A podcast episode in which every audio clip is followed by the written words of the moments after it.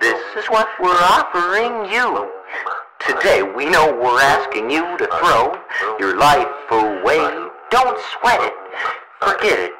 You'll thank us in a while cause we're helping you out. We've got your best interests in mind.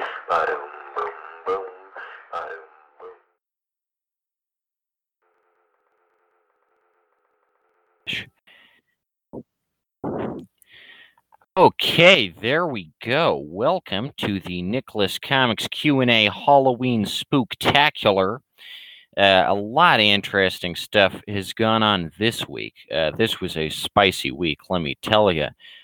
There are quite a few threads that uh, that I would like to cover. First, I'd like to point out that uh, my account Nicholas has Comics 52 was suspended on.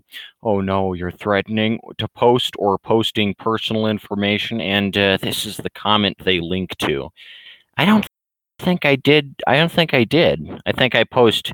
I think I post my address consensually, but I guess Reddit is too stupid to tell the difference. Uh, yeah, they just link to this, uh, which they think is justification to ban me from one of you know the biggest websites on the internet. Get a life, Reddit. You know, I think they have a large penis. Maybe that's it. I don't know. Something Freudian like that. That said, uh, this account Nicholas has Comics 52 has some really interesting threads on it. Uh, Neil Sisyphus, for instance. Uh, one fellow says, so, so first I post Zeus to the American Gods subreddit, and they don't like this because Zeus isn't a character on American Gods. How was I supposed to know?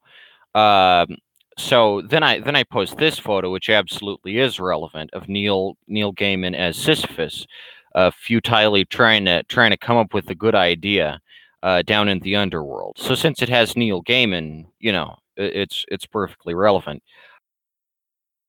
it's removed now because Reddit hates relevancy and, and, and good content like this. But a nine pound mustache says, and sadly, you're back. Your other account seems to have been deleted and or banned. Also, as much as you hate on Neil and Alan Moore, they are quite, quite more successful than you will ever be. Even though you're simply 18, I don't see you having much of a future in the comic business. Stick to your day job, bud. So then I say, I don't have a day job, sir. This is my career, and I'm 100% dedicated to it. Neil and Alan are overrated cheese bags, and I really capture that in this drawing here. Not only does he got to push these giant versions of his books uphill all day, he also has to scoop Cerberus's poop. That's quite the task. And to add insult to injury, we have that little imp down there flipping him off. It's on this pretty epic.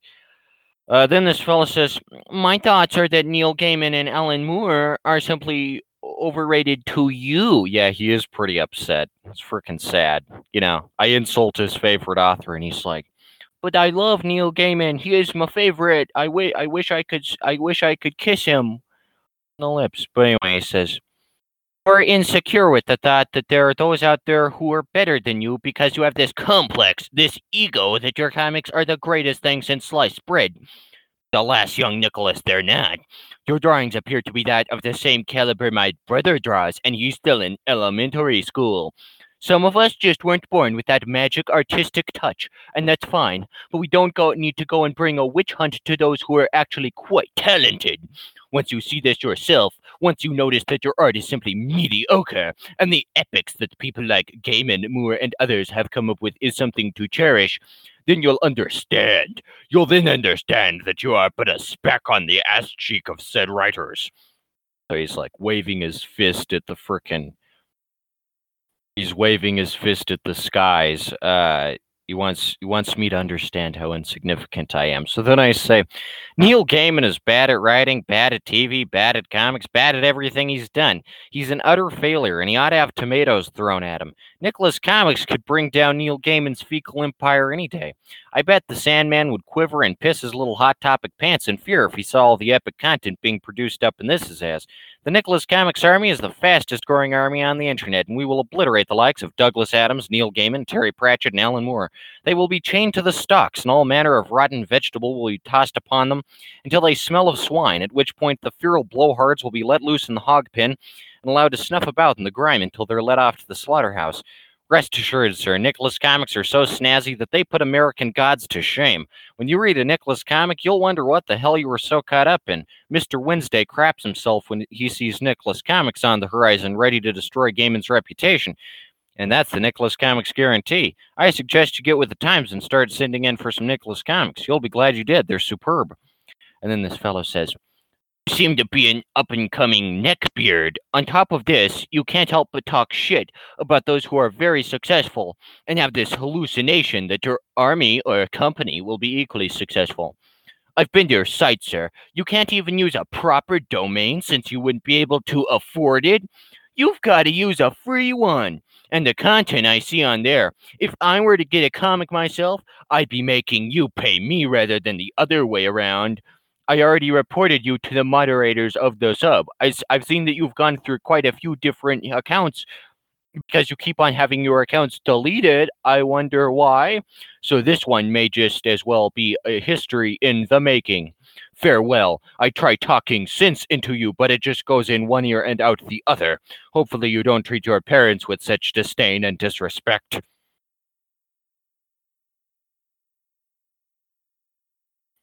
I don't know.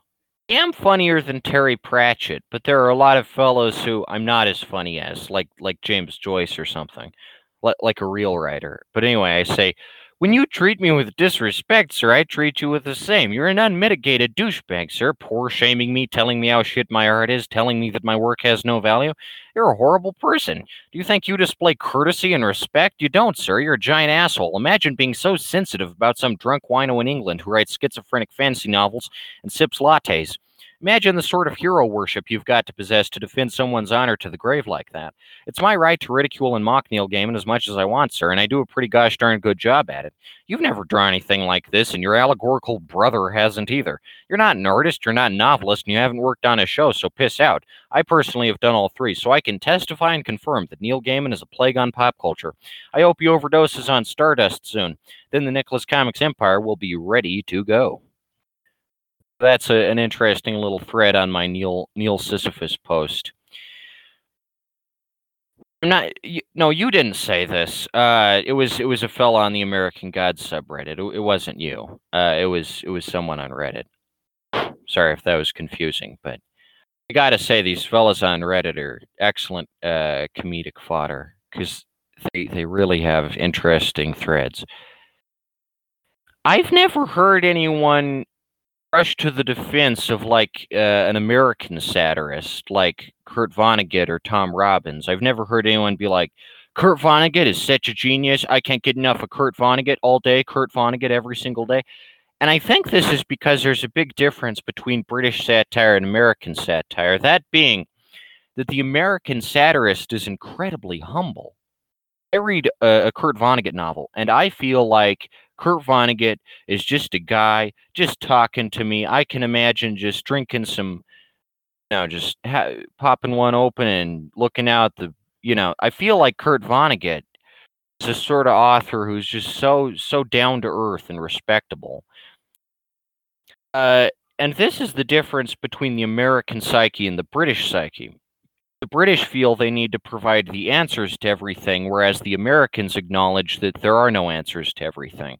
Because the British psyche is founded on the idea that God gave the queen the power, and now she's a superwoman, and she, you know, she has these magic stuff, and you know, King Arthur, Sword in the Stone, all that lot.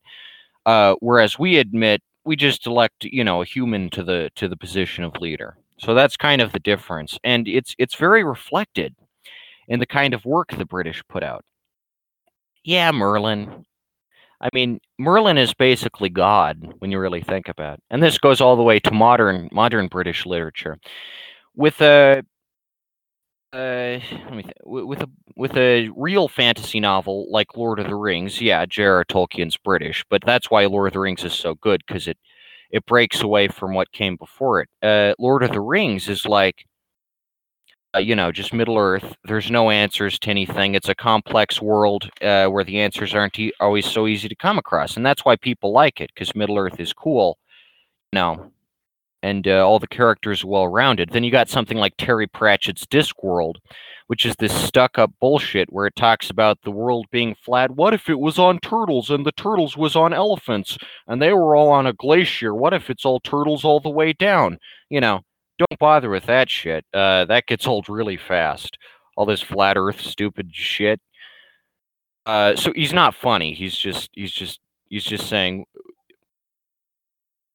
I wouldn't say Discworld's fantasy world is as interesting as Middle Earth because everything is a joke. That's how British literature often is. Uh, everything has got to be a joke. Nothing can be legitimate world building. Everything's got to be the world's is the biggest gag. Uh, again, this ties back to the British psyche. Over here in America, we have Star Trek and Star Wars, franchises about human problems with human characters that are well developed. Over in Britain, their sci fi hero is Doctor Who, uh, you know, this immortal space god that can manipulate time and everything because that's what the Brits love. They love an authority figure to look up to because they feel weak and insignificant under the monarchy.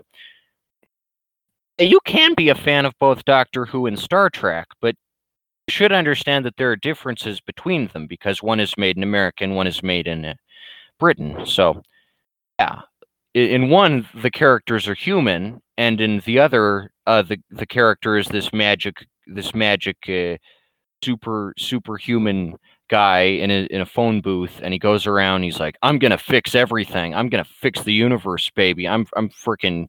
I'm the freaking coolest guy who's ever lived. I'm super alien. I'm gonna I'm gonna freaking fix the world. So that's that's the difference mainly. Uh, th- this can be seen in uh, in basically all of them, really. Uh, for instance, I'm I'm looking for another thread here. Oh yeah, F- affectionate leg. I was going to read some of his stuff because it's pretty funny, but uh. This is the difference. Is uh,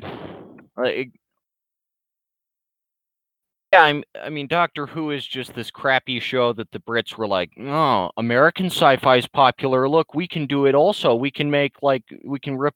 We can just say, hey, what if like there was this crazy guy in a phone booth and he fought the spooky monsters and it was so crazy. They have such a low budget that, that one of the villains are just statues. They just buy freaking angel statues and prop them up they they move around or what uh, it's like filmed on a budget of of two dollars uh so i can't respect it. You know star trek was not low budget it first came out but it definitely is is an underappreciated piece of americana and i think star wars has has kind of claimed its throne. Star trek deserves so much more respect than doctor who. Uh like yeah it's been going on for like I don't think Star Trek did rip off the idea of the Borg. I think I think the Cybermen are like these little Tin Man robot things.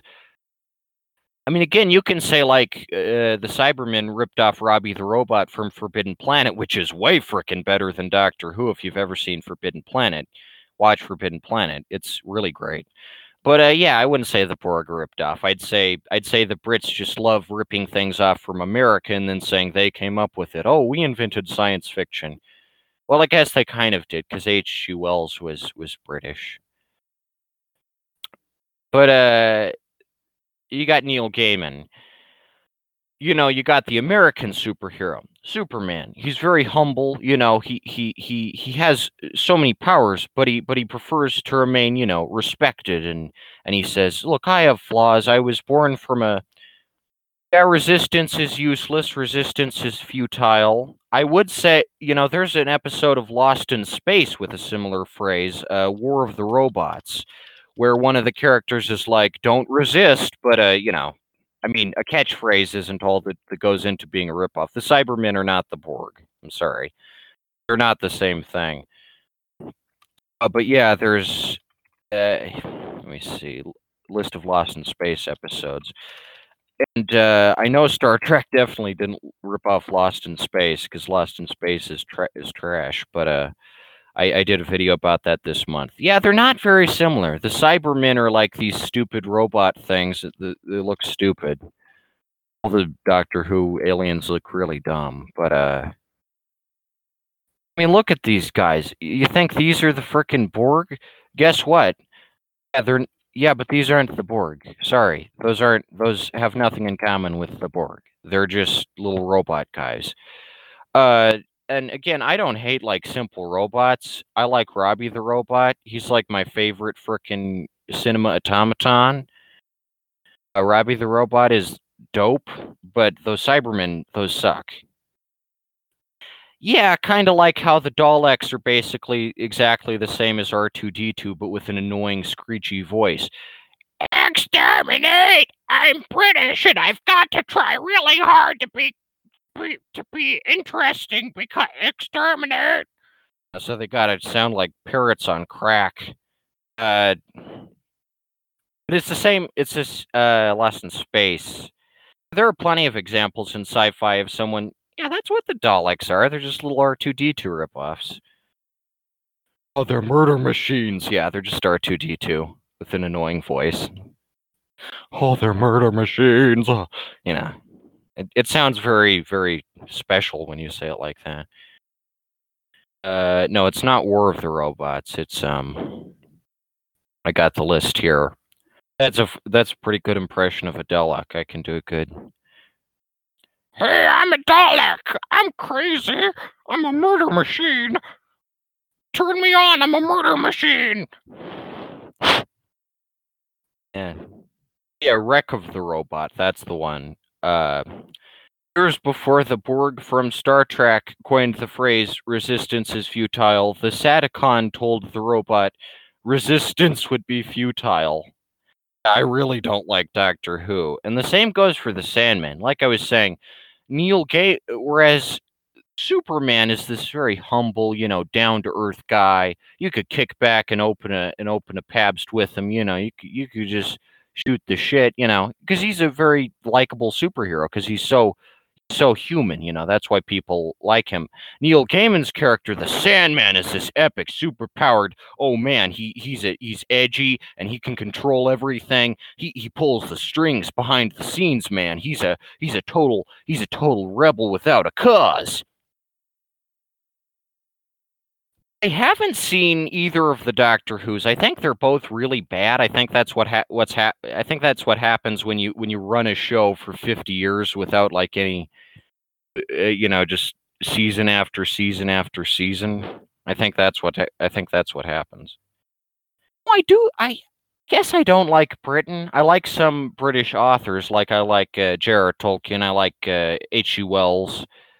Uh, both of those guys are great. I don't like P.G. Wodehouse. I don't like uh, I don't like Neil Gaiman, Alan Moore, Terry Pratchett, all the new guys, Douglas Adams. H.G. Wells, I really like H.G. Wells. I guess it's just because he's a real writer. Uh, P.G. Wodehouse. I guess it's just that he's not funny. The British aren't funny because they're boring because, you know, they live in a boring country where it rains all the time. So you can't have much fun from that. Uh, but yeah, it's the same with with the Sandman. You know, this super powered, overpowered freaking god of everything. Uh, you got Douglas Adams' Hitchhiker's Guide to the uh, Galaxy, where it, it says, "What is the answer to life, the universe, and everything?" Guess what, Douglas Adams? There isn't one. Deal with it. Uh, your sci-fi book doesn't have to answer that, and if there is, it's definitely not math. Uh, got uh like I said, Discworld, this stupid, pretentious bullshit, and uh, Alan Moore, Watchmen. You know, I th- I think one of the best examples is probably SNL versus Monty Python. Uh, you can tell from the theme songs, you know, like SNL is very good American type satire. You know, it's it's it's not full of dumb shit, and uh, the the theme song is this original saxophone and uh, it sounds great. It sounds like, oh man, I'm in for a funny time. but then you listen to Monty Python, it's this, you know, classical imagery. Oh man, it's a Renaissance foot coming down, and oh man, it's the Liberty Bell March. And some would say that they chose the Liberty Bell March because uh, they wanted to be random and quirky. But I say it's because they're British and they just happen to like classical music more than contemporary. Uh, just a guess. Uh, I don't think Monty Python's that funny. Their their biggest sketches think this parrot is dead. And then uh, the other guy's saying, I think the parrot is not dead. Nah, they're not that funny. SNL's a lot funnier. Uh, In Living Color's really funny, but I never hear anyone talk about In Living Color. It's pretty sad. I think it's because too many people are watching Monty Python. In Living Color's a very underrated sketch show. Uh, then you got uh, yeah, movies are, are okay. I can't really identify with them because all the characters are British. I don't get any of the jokes. As an American, I like watching movies set in America.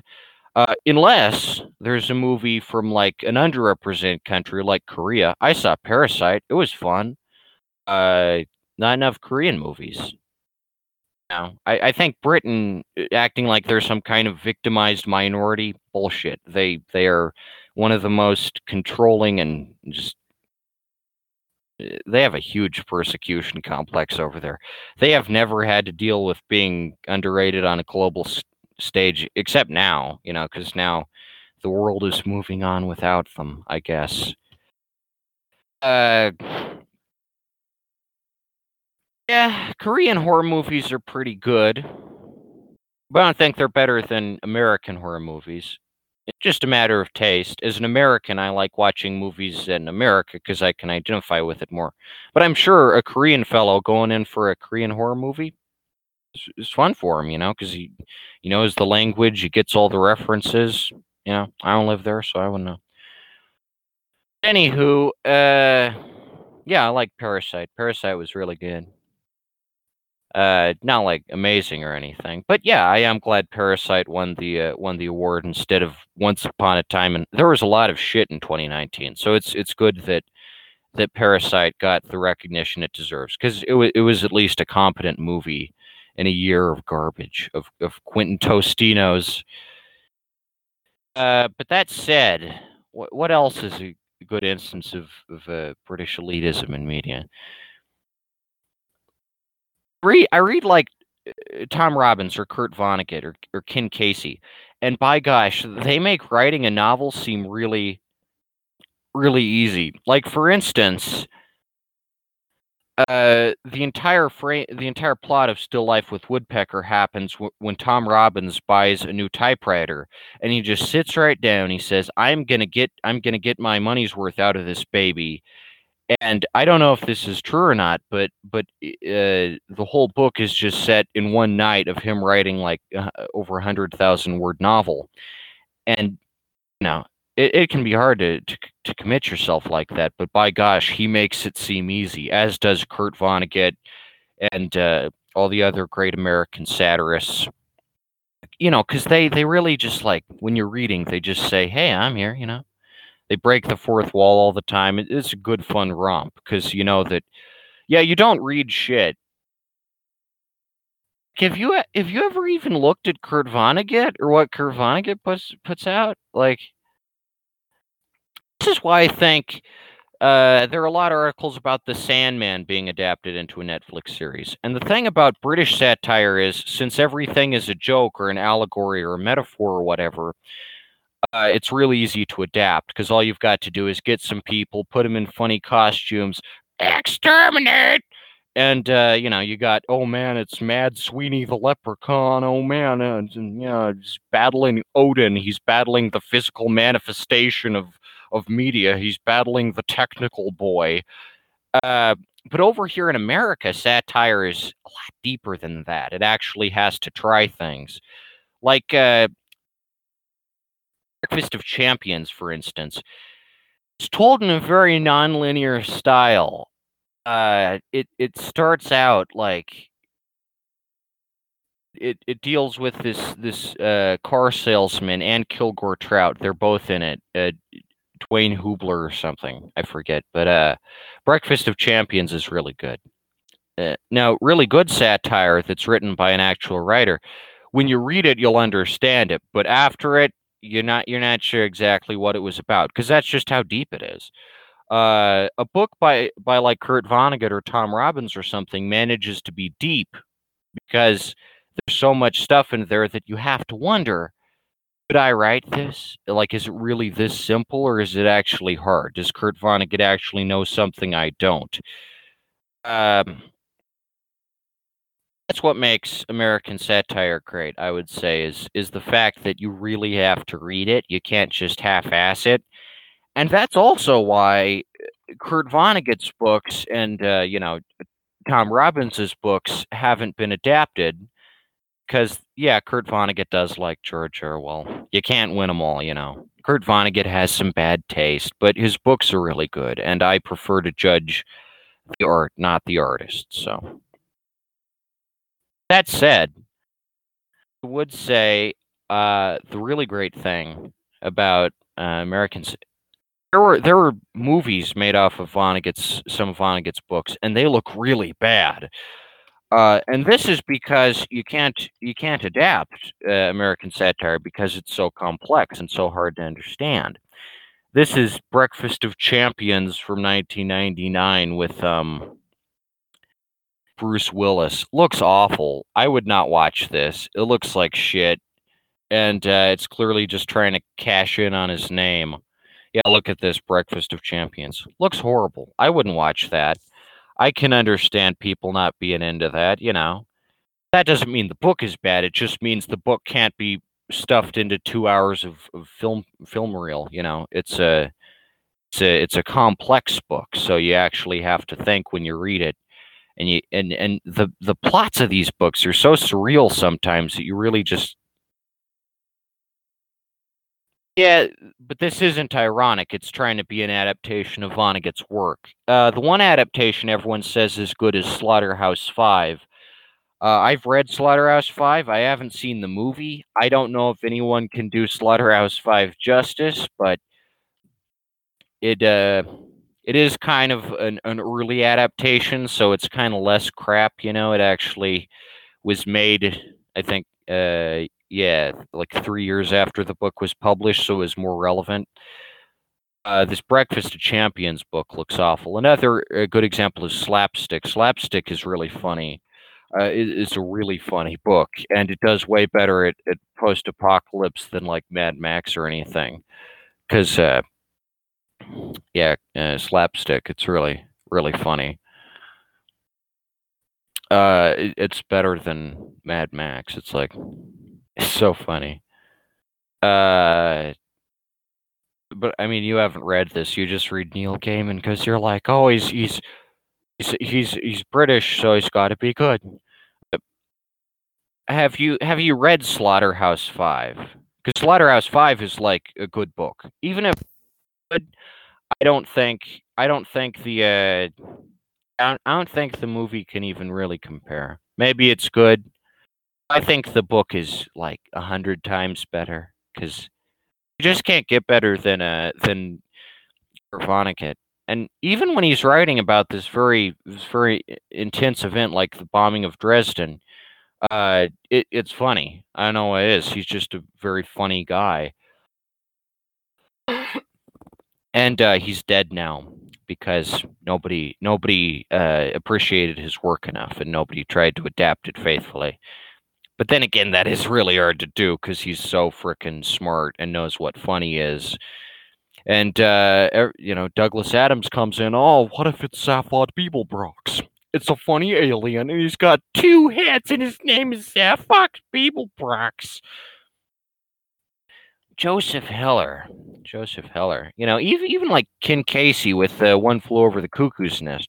American satire is always just written in a very down to earth you type format. And it makes it so great. I can identify so much more with an author who isn't full of ass.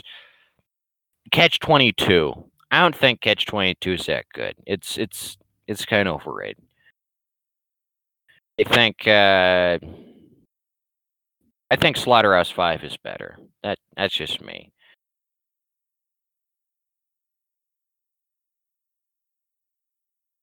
Catch Twenty Two is not that good. There's a there's a show now of Catch Twenty Two. I don't know. I'm just not that much into catch. I think Catch Twenty Two is uh, it it mainly keeps on because everyone calls everything a, a Catch Twenty Two. What's wrong with Douglas Adams? Uh, he's a pretentious stickler. That's what's wrong with him. Uh, he was the first Brit to say, "Look, Americans, read my book," and everyone leaves Kurt Vonnegut behind. You know, they're reading Slaughterhouse Five. They're so into it. They're getting, they're getting their brains big. And then Douglas Adams is like, "Look at Zaphod Beeblebrox, the silly alien with the two heads. What, what about this? You know, what, what about, what about life, the universe, and everything?" So that's what's wrong with Douglas Adams is that he's the first Brit who really tapped in uh, to the fact that Americans are gullible, and if something is foreign, they'll be like, "Oh man, this has to be good because it's British." Um, there's a there's a Hitchhiker's Guide to the Galaxy movie, and I have no doubt that it is a it is an accurate adaptation of the uh, of the book because British satire, like I said, is very easy to adapt. I don't know. It has Alan Rickman, and uh, whatever. And oh man, Arthur Denton is crazy. Yeah, there's a radio play. Oh man, I'm so sophisticated. It's a radio. It's a book or whatever. I don't, I don't even know. That's how confusing it is. You don't know if Hitchhiker's Guide is a radio play or a book. Here's here's generally a good a good measure of if a book is good. If it's titled something that it's not.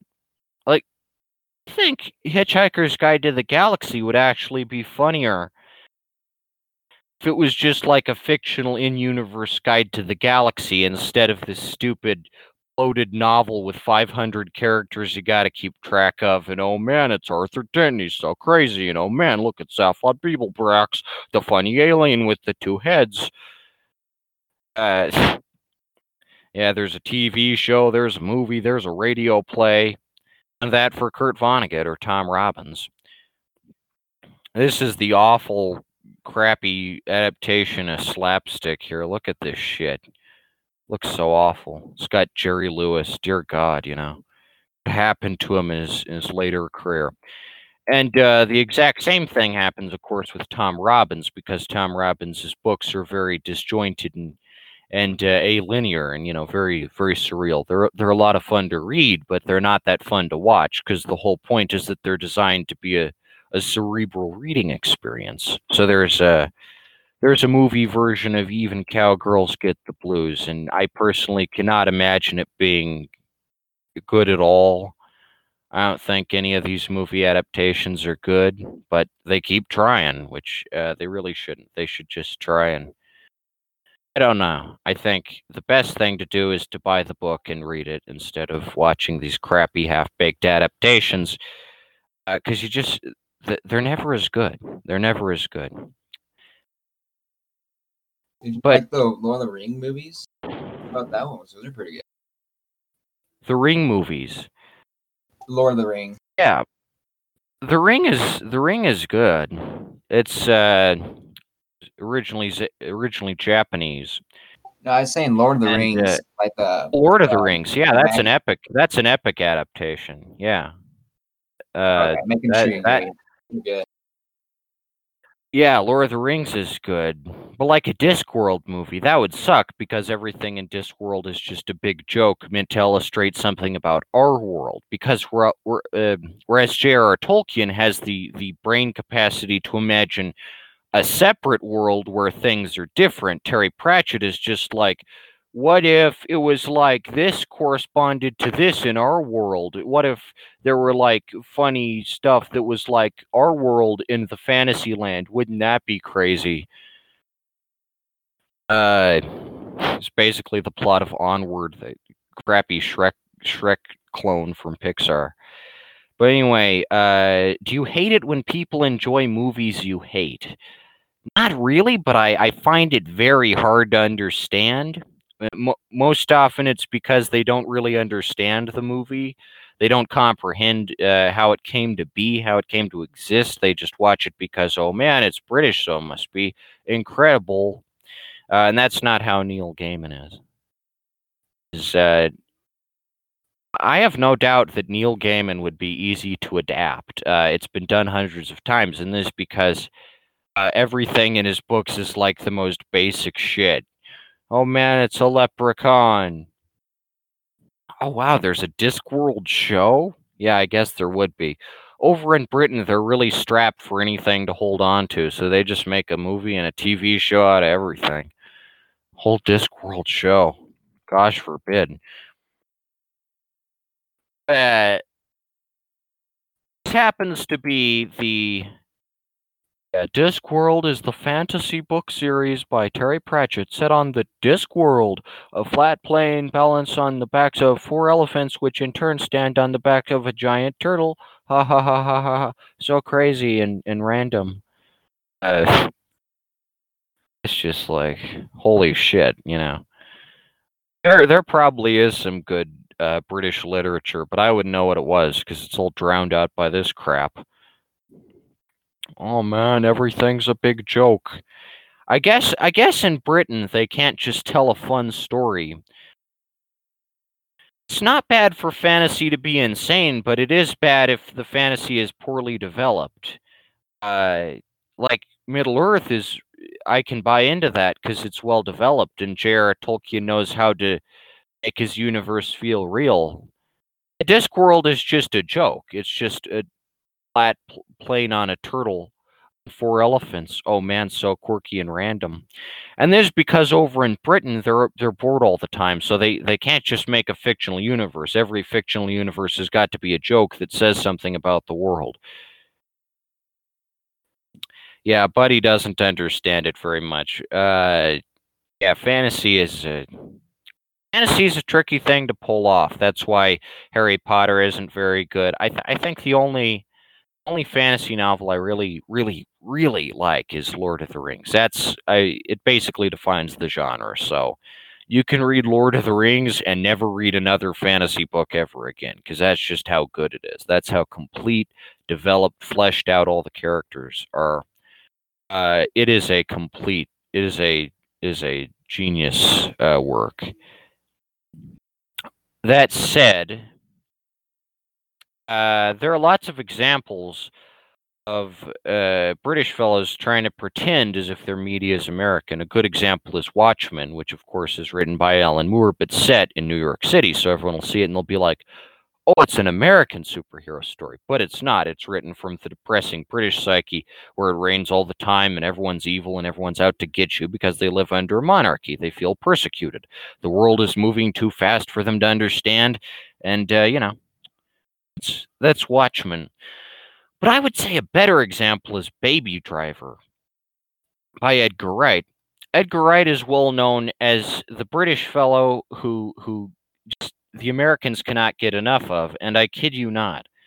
Uh, some people actually think Shaun of the Dead is better than Night of the Living Dead.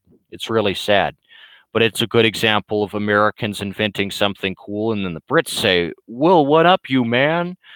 Uh, Shaun of the Dead where it's just this guy and he's British and his name is Sean. I can't accept that they're both great because one is like, you know, this groundbreaking revolutionary piece of cinema by George A. Romero, and the other is this crappy ripoff uh, that tries to be funny. And it it tries to be both a comedy movie and a zombie movie, and it fails at both because Edgar Wright doesn't understand what. No, Shaun of the Dead is not good. I- I'm sorry to break it to you. Uh, Night of the Living Dead, uh, just like how Lord of the Rings defines the fantasy genre, Night of the Living Dead is basically the only zombie movie you'll ever need to see. Most people would disagree with me, but that's because most people don't understand the impact of Night of the Living Dead because all they've ever seen is Shaun of the Dead. Um, and that's that's what I'm talking about. Ignorant people who don't understand that zombies are an American invention. They'd probably think uh, zombies are a British invention because Edgar Wright rips them off. He says, "You you thought America." Here's here's the thing. How am I supposed to to care about a British zombie apocalypse? They're on an island, like, and everyone knows zombies can't swim. So Why would I care? Why would I give a shit? They're isolated from the rest of the world. Um, I, th- I think the concept of a zombie apocalypse is cool, and you know it's on America because America is giant, and uh, a lot can a lot can happen. You can have different regional type zombies. You know, you can have different cool stuff. Which isn't to say Zombieland is good. I think Zombieland is really stupid, and it, it is kind of just a Shaun of the Dead clone, just trying to be funny. As Zombieland is stupid. Shaun of the Dead is equally stupid. It's the same exact thing, just in Britain and uh, I don't care because it's in Britain. I made this funny fake movie poster about Shaun of the Dead.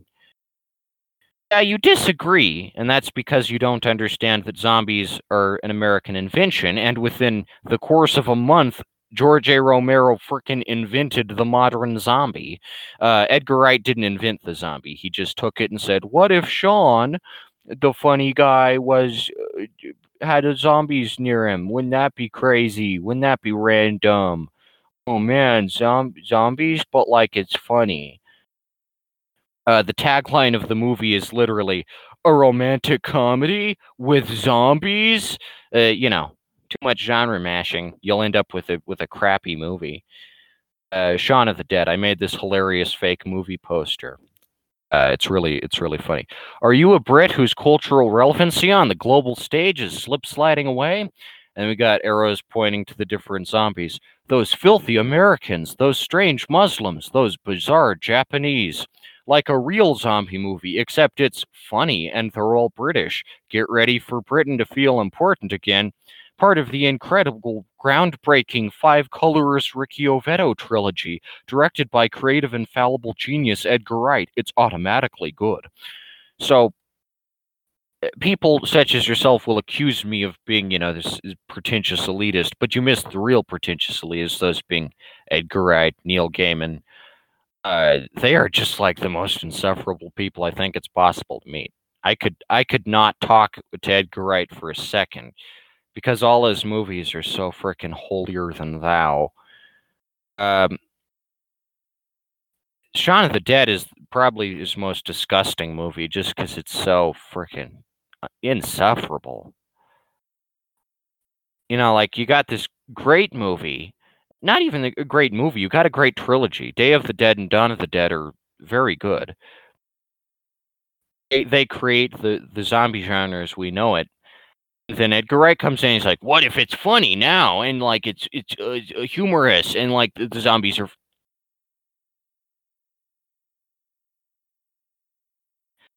See, like, have you ever thought that in Night of the Living Dead, there's a African American protagonist, and that was like revolutionary for the time? So maybe instead of worshiping this white par- this white parody where everyone's white and the humor is garbage because it's British, you instead admire the the movie that Dawn of the Dead's fine. Day of the Dead, Dawn of the Dead. Uh, the Dead series kind of goes down after that. Night, Dawn, and Day. Those are the those are the three good ones. It wasn't only good for its time; it was it's a timeless movie. It could just as easily be set today.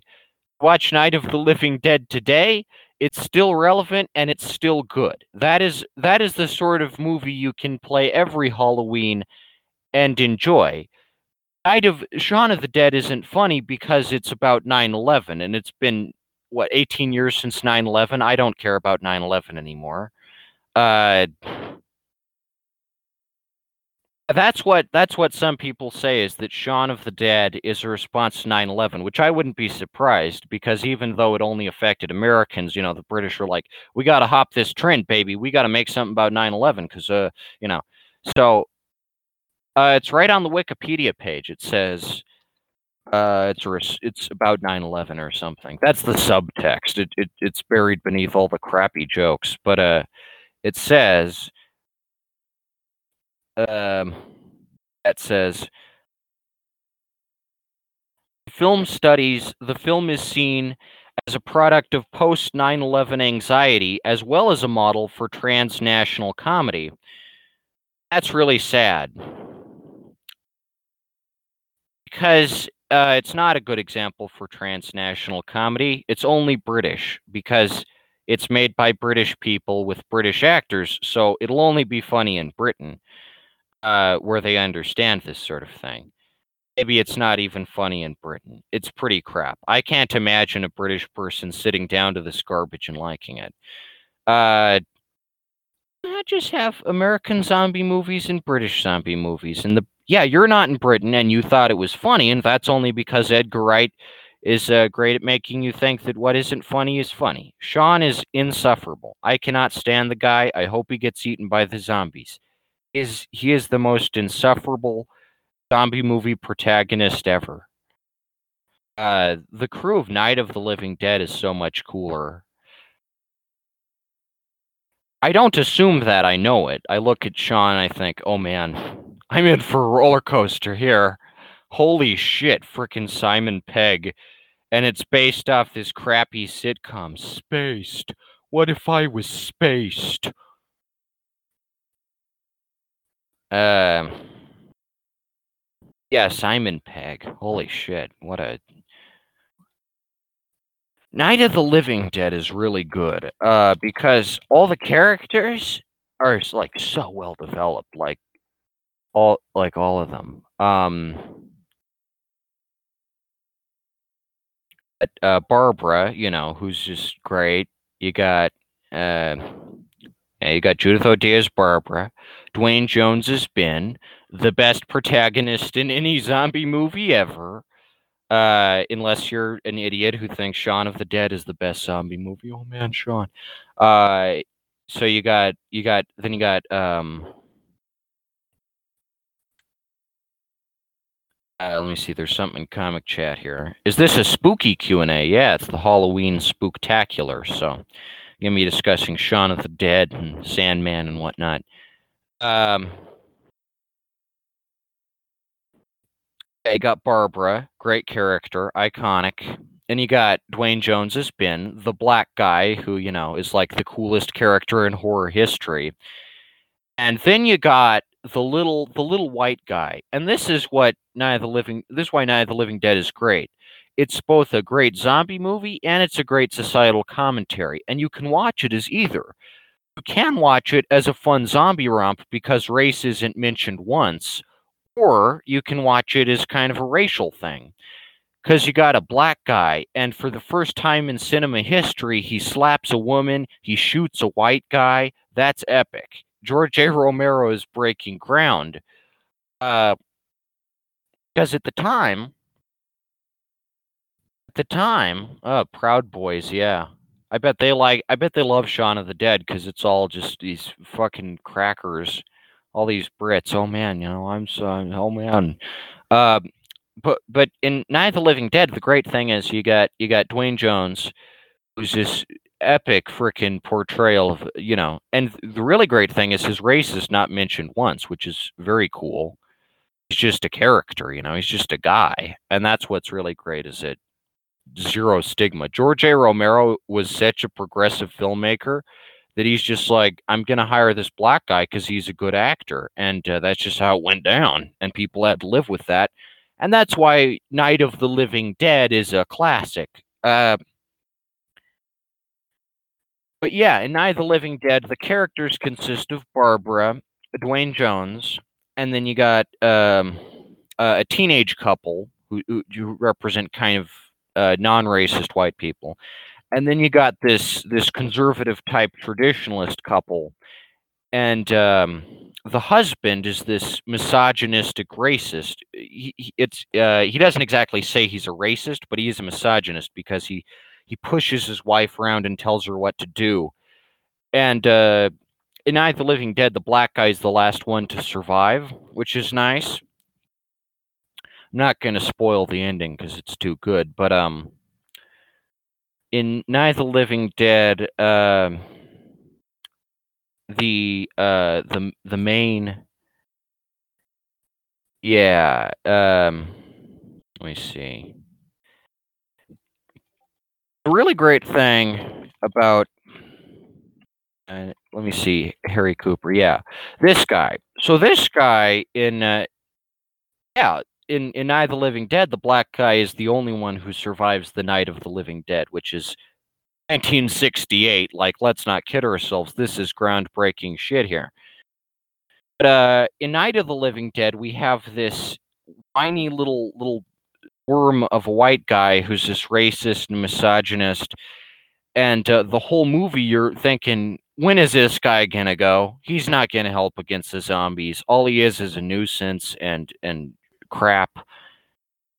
Yeah, He's the villain of the movie because he's he's this little asshole. And I don't even know if this was intentional or not. I don't know if it was. Look at Shaun of the Dead. Look at frickin' Sean. Like passing similarity, I'd say, you know. They're both little little dweebs, little insecure men, little little little uh she's so pathetic. Uh let, let me see. Picture of Sean that looks pre- it- they share a passing resemblance, let us say. Yeah, here's here he is, you know.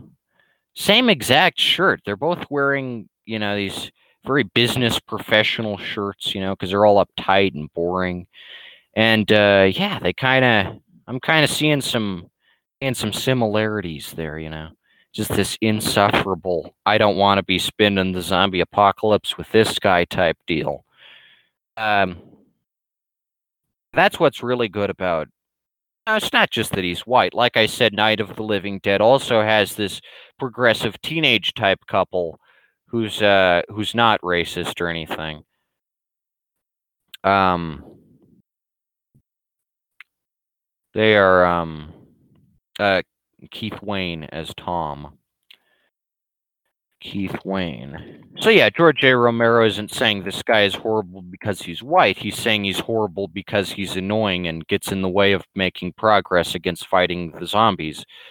Um, so this is the the non this is the white guy that you're supposed to root for because he's young and hip and he you know I'd want to spend the zombie apocalypse with this guy. He's chill. But I don't want to spend the zombie apocalypse with this white racist little dweeb. Yeah, he's a hunk. He's a stud. Uh, but Sean isn't a stud, and neither is the little the little dweeb from Night of the Living Dead. They're both, you know, uh, weak and, and small and pathetic. Definitely an intentional choice on Romero's part, I'd have to say, and probably an, an a choice uh, by Edgar Wright that he didn't even consider. That Sean looks so much like this little dweeb, uh, but but he does like a lot, so much. So yeah, Shaun of the Dead isn't good. A good, uh, uh, but I'd say the best example of Edgar Wright's career is that, um, I, I'd say the best example is probably Baby Driver. Uh, he realizes with his Hot Fuzz movie that maybe Americans can't identify with that because it's set in Britain, you know, or they have a law enforcement agency named after another country, Scotland Yard, like uh, they have so little pride in their law enforcement division, they name their uh, headquarters after a, another country. But uh, you know, he sees Hot Fuzz and he thinks, "Oh, the Americans won't get this because it's set two, three thousand miles away." So instead, he says he makes Baby Driver with an all-American cast and it's set in America. So the average American viewer will think, "Oh, it's an American movie." Uh, but it's not because it's directed by Edgar Wright and uh, everything about it is British. And uh, it's not even good. I bet Taxi Driver could beat Baby Driver's ass. Yeah, Travis Bickle. Martin Scorsese is much better at a crime drama than Edgar Wright ever will be. Uh, but Edgar Wright thinks he can. He, he's like, oh man, I'm gonna, I'm gonna, I'm gonna be the best movie maker ever, and I'm gonna frickin' dominate the industry. Uh, and it doesn't work because he doesn't know how to make a movie. If he ever does know how to, if Neil Gaiman or Edgar Wright or any of these guys ever make something that I legitimately think is a fun watch, I would I would know, but I don't think Edgar Wright ever is going to make a movie that's better than something like an American comedy like Caddyshack. I never hear anyone talking about, oh man, Caddyshack, groundbreaking shit. I love Caddyshack. I never hear anyone saying like Blues Brothers. Oh man, I want to watch Blues Brothers a hundred times on repeat. Blues Brothers is the ultimate buddy crime movie. All they're ever saying is John of the Dead, Hot Fuzz, so good. I gotta watch it a hundred times. Um, so again, I I don't only hate uh, people who are more popular than me. That's a common misconception. I just hate people who make an inferior product and then people buy it up and they're like, "Oh man, I'm gonna make I'm gonna make bank off this sucker." Uh, without further ado, I have made a copy pasta based on Shaun of the Dead, so I'm gonna read that now. Um, I'm gonna I'm gonna read it now because I've I, I uh, I've already read it a few times, but it's really good. I think it could catch on. I'll copy pasta it here so you can read along. I think this has some copy pasta potential. I've uh, posted it to r slash copy pasta, and uh, it hasn't been removed or anything, which is good because I think I think this is a Halloween delight. All right, this is uh this is kind of um kind of copied from a from a few little scrolls I made. Uh, so anyway, here it is. Scroll up a little uh, to see it. Oi, governor, I'm sipping my tea when all of a sudden these zombies is starting to attack me. So by Jove, it's too many zombies, and I become Shaun of the Deads. It's a bloody zombie apocalypse if there ever wasn't. It's a bloody funny comedy where me and my mate Eddie go around and we fight them zombies, and it is just a bloody good romp in general. Because like there's zombies where you wouldn't normally be expecting no zombies. What are you saying? I is Shaun of the Deads. From Lancastershire to romping Kingsley, ye can't find no better zombie hunters than me and my good mate Ed. We saved the day, by Jove. I has become Shaun of the Deads. We've been contracted as the best zombie hunters in the land, we has, and you won't be finding no better zombie movie in a million years if it were a day. We also go in for a good pub crawl, me and Ed do, and we get bloody smashed, ho ho. Nothing funnier than me after a good pint of whiskey. I start being a racist, ho ho. I'm a Brit, and it don't make no sense that them damned Yankees be getting all the zombies. So me and Ed, we show them corpses up, we do, and we does a fine spotty job of it as well, we do. A bloody genius slaughter.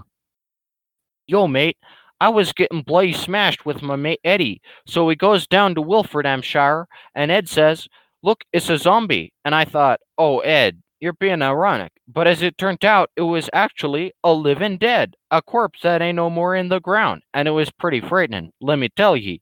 And me and Ed became Shaun of the Deads. So, epic copy pasta, of course. That's going to be a freaking, that's going to be a classic. Yeah, pint of whiskey. I don't know what it means either, but uh, that should be that. I think that could catch on. It's Halloween, so copy that around if you want. It could get pretty big. It is a lot of whiskey, but you know the British they. They, the favorite hobby of theirs is the pub crawl. They go around, they get drunk, and when you know when their inhibitions are lifted, they can talk about how how filthy those Muslims are and how the Americans are shit and uh, yeah, that's they kind of use the the pubs like a therapist over there. I think a, I think a British pub would be a lot gloomier than an Irish pub generally. But uh, yeah, they kind of rather than the psychiatrist couch, it's the pub stool, and uh, that's the plot of Edgar Wright's third movie, uh, The World's End. Is it it it's just about a bunch of drunkards just going around and drinking it up and you know like guess what alcoholism isn't funny sorry you know stop making your characters drunkards i can't identify with them yeah too many drunkards. I know. Irish are drunkards too but at least they're the fun kind. I know. Um but yeah, this is just so stupid. And uh Edgar Wright. He is just he is just bad. He's behind Scott Pilgrim. Uh, Scott Pilgrim being one of the stupidest series of anything. It's like Big Nate or Diary of a Wimpy Kid, but uh, apparently some people actually think it's smarter than Diary of a Wimpy Kid, but it's not.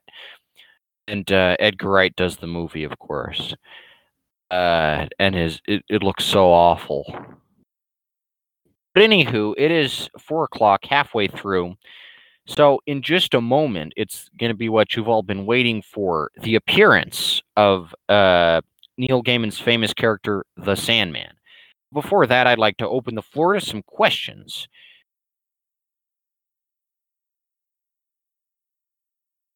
Anyone has any questions, feel free to leave them in the chat or say it out loud or whichever.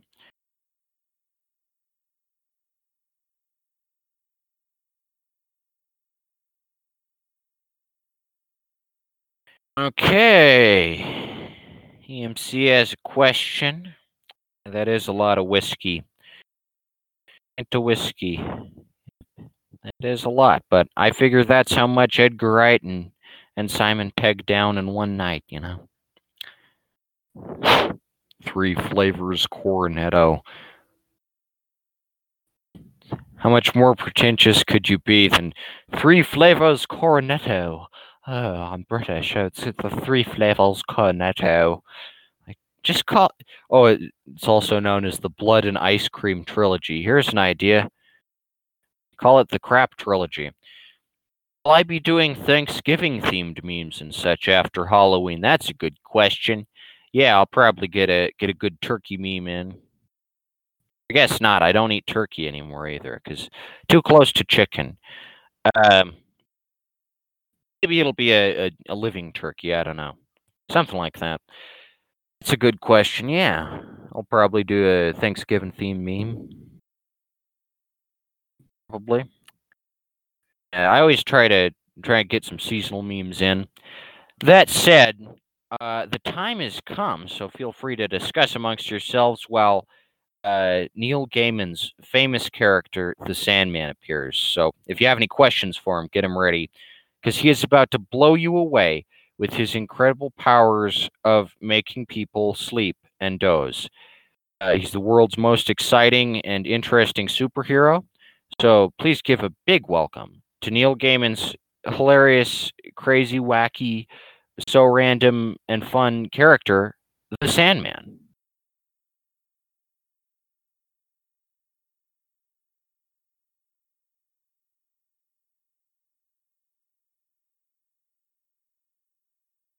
Hello? Hello? Yes? Hello? Hello? Who is this? Yes? Who is this? Mm, who are you trying to reach? What number is this? Yes? What number is this? What number are you trying to reach? What number is this? Yes? I don't know. Well, I think you have the wrong number. I don't know. Hello? Hello? Hello? I think you have the wrong number. Do I? It happens. Take it easy.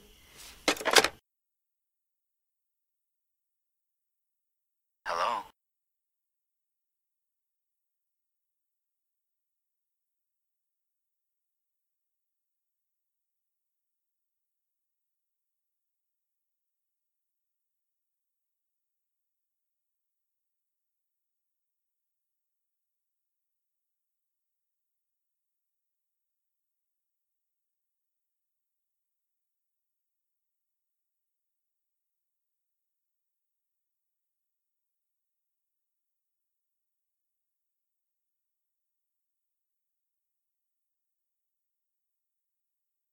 What up?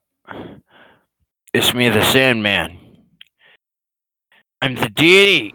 I'm the deity of naps. I'm the spirit of sleeps. I walk around and I deal out naps. In one of my hands, I got a bottle of ZzzQuil, and the other, uh, I got some Tylenol PM.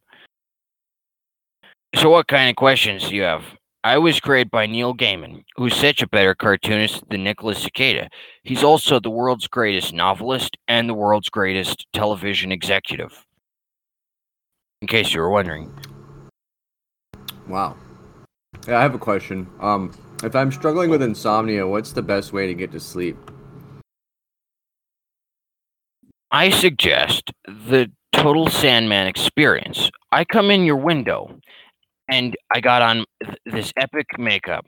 I got on all the goth stuff, and I say, I I I I go like this. I hold out my hand, and I I put my finger over my mouth, and I say,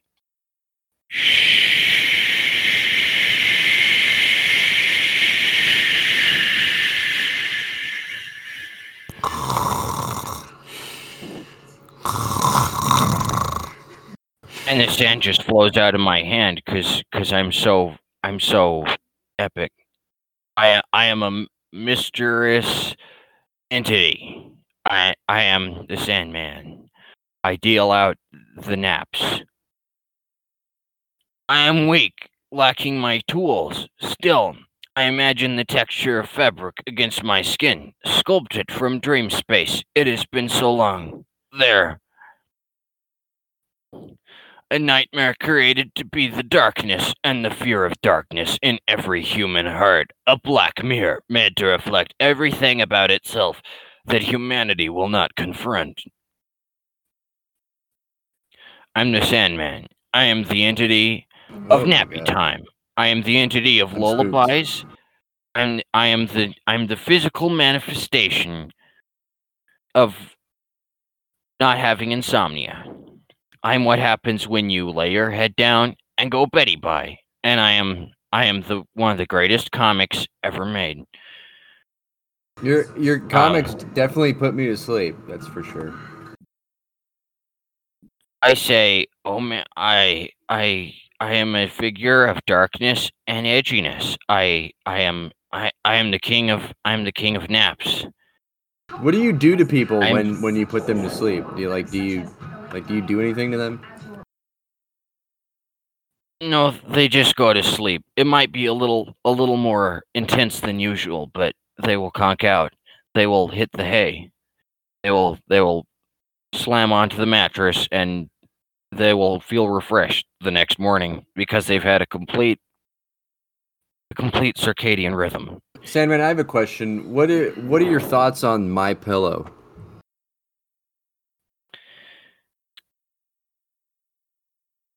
My pillow, that's a good question. It works just about as good as my sand. My work my sand works a little better. Um but if my pillow will work, but my sand is uh, slightly more effective in conquering the the awakeness. I Who are your I- arch I'm part- enemies, Sandman? uh I hate Nicholas Comics because it's bad. I don't like the normal superheroes because they're not emo enough. Um, I I recently the the comic I'm in was made into an audiobook which you can listen to if you're into some bedtime stories. You can listen to the story of how I was uh, cool and I put people to sleep. And I said, I am the darkness of the night, of the shadow of death, and uh, I'm not death. I'm not the Grim Reaper. I'm just sleep. Um, I, I'm part of a, a group of chums called the Endless, and we get up to a lot of fun. Um, we we all represent something different. I represent sleep. Then left to right down there, we got Mr. Chunky, uh, Miss Emo, my wife. Uh, we have, of course, Big Book. We have Redheaded Wolverine. We got uh, Lady in the Red cl- suit, and then we got um, Was that Carmen got- San Diego? it is Carmen Sandiego, yeah, and um, the the the eight deities of uh, seven deities of space and time. That's uh, that's how it is, and we just sit Wow. around. Every so often, I, I go down and I say, "It's sleep time for you." There are a lot of fellas uh, with insomnia, so I got I got to straighten that out. I got to make sure that they get their Z's in. I don't save people from burning buildings. I, I don't have x-ray vision. I, I can't climb the walls. I can just throw my sand at them and they'll go Betty by. So yeah, I I am the greatest comics of all time. I am eh, my comic is so much better than the other ones. I am in a comic strip for intellectuals. Um, I'm my comic is so smart you won't even know what hit you. I am I am a complete I'm a complete enigma. Wow. So yeah. Yeah. I I am so mysterious and emo. I am the Yeah, ultimate being of the night. Yes, yes. So that's about it. Uh, Thanks for having me on. It was it was interesting, I gotta say. But Neil Gaiman is a genius, and Nicholas Cicada will be sorry he tampered in the affairs of Neil Gaiman, because Neil Gaiman rocks. He's the best. He's so smart. Wow. I think I think the whole chat just got put to sleep. Hello?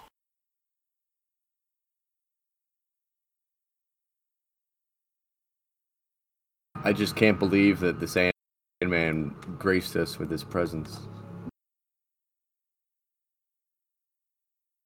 Oh, hey, Nicholas, you just missed the Sandman.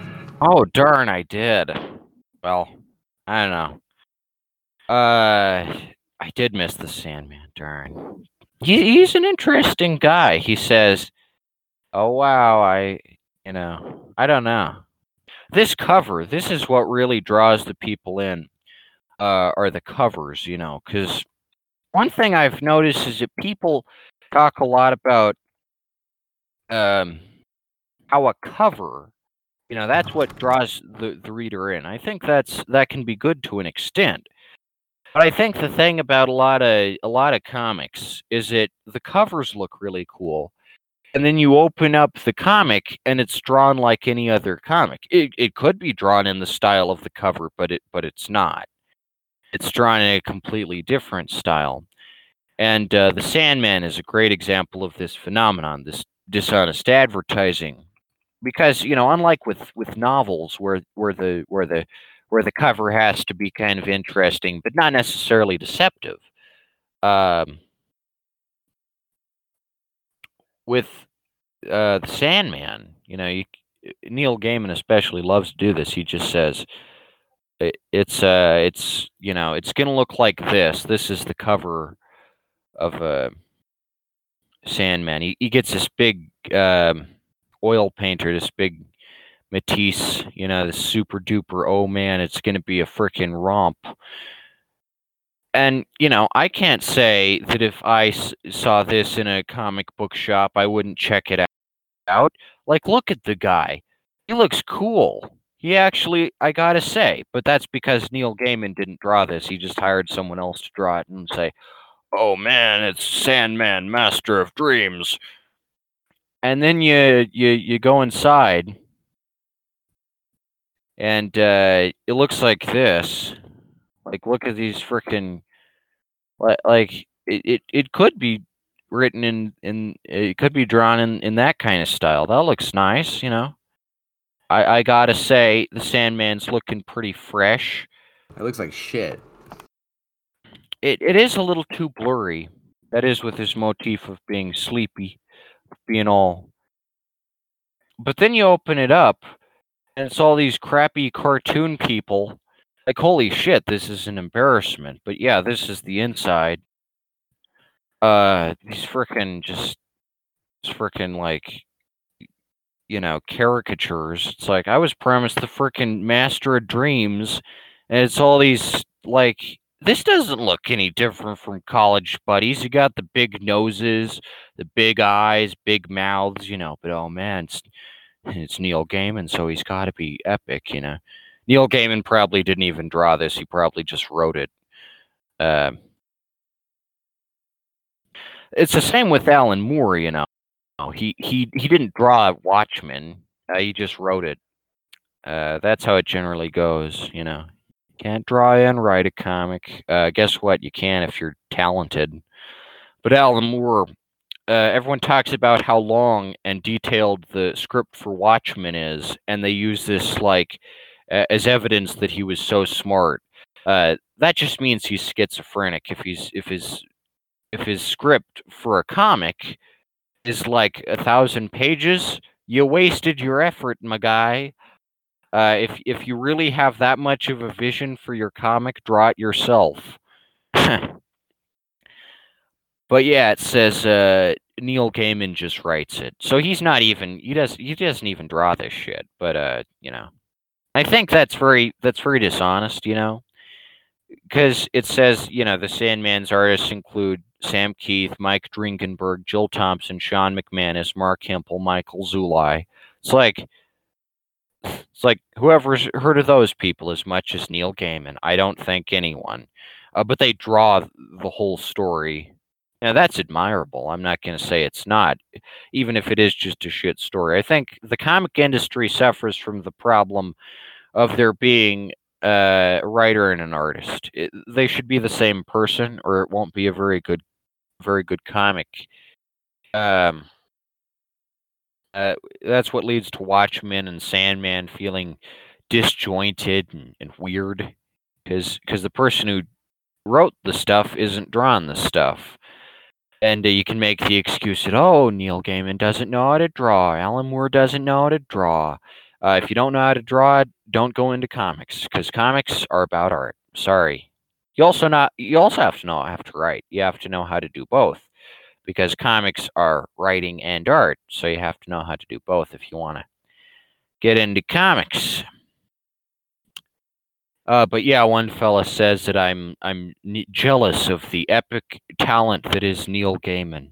I'm not jealous. Uh, I I just hate to see someone pushing an inferior product. That's all. Uh, critics and consumer advocates, basically the same career. You know, uh, if if weren't if, if wasn't for Roger Ebert, studios could get away with anything. They could push all kinds of crap. Gene Siskel, Leonard Maltin, you know, important guys, underappreciated, underrated. Just like Ralph Nader, you know, pushes back against big tobacco, makes sure every product is working and safe.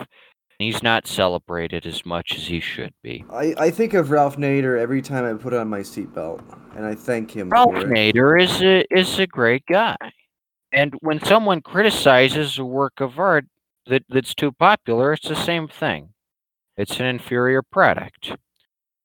Uh, I think Ralph Nader's good, and I think criticism is an underrated profession. I think, I think it's necessary for a healthy market. But anywho, uh, I was going to read another funny thread from a guy. So whenever the trolls try and you know uh, report me to Reddit, they really gloat about. They're like, "Oh shit, you're gonna get banned," uh, as if I would care. This is what we know so far of the new troll subreddit. It uh, it's probably one of the private ones. Either that, or he's just making it up, which I, I wouldn't be surprised if he was. But this screenshot does look kind of convincing uh, there is a one of the uh, I think the text link says chat up the bartender.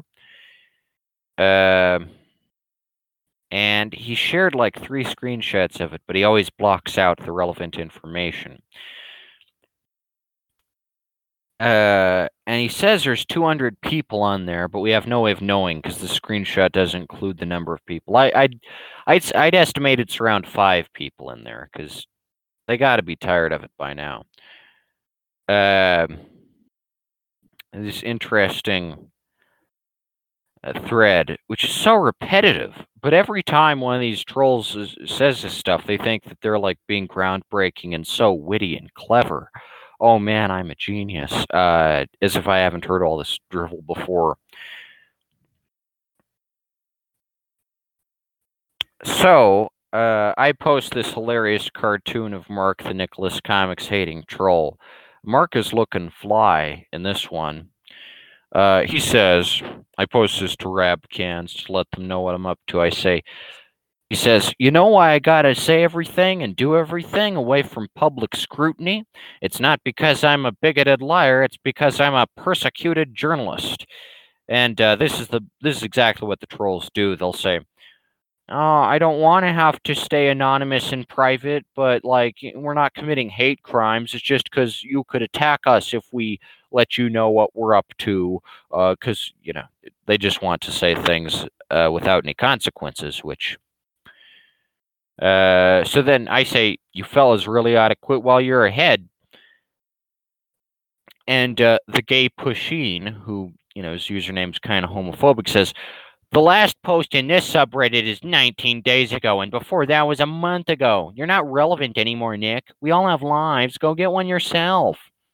Uh, and this fellow, coincidentally, 19 days prior, 19 days isn't that long, posted, Anybody know what Nick has been up to recently? Where he asks, I know most of us don't even like to think about him, but like what happened if anyone knows? Also, I noticed many imposters of him trying to act as him, but which is his newest account?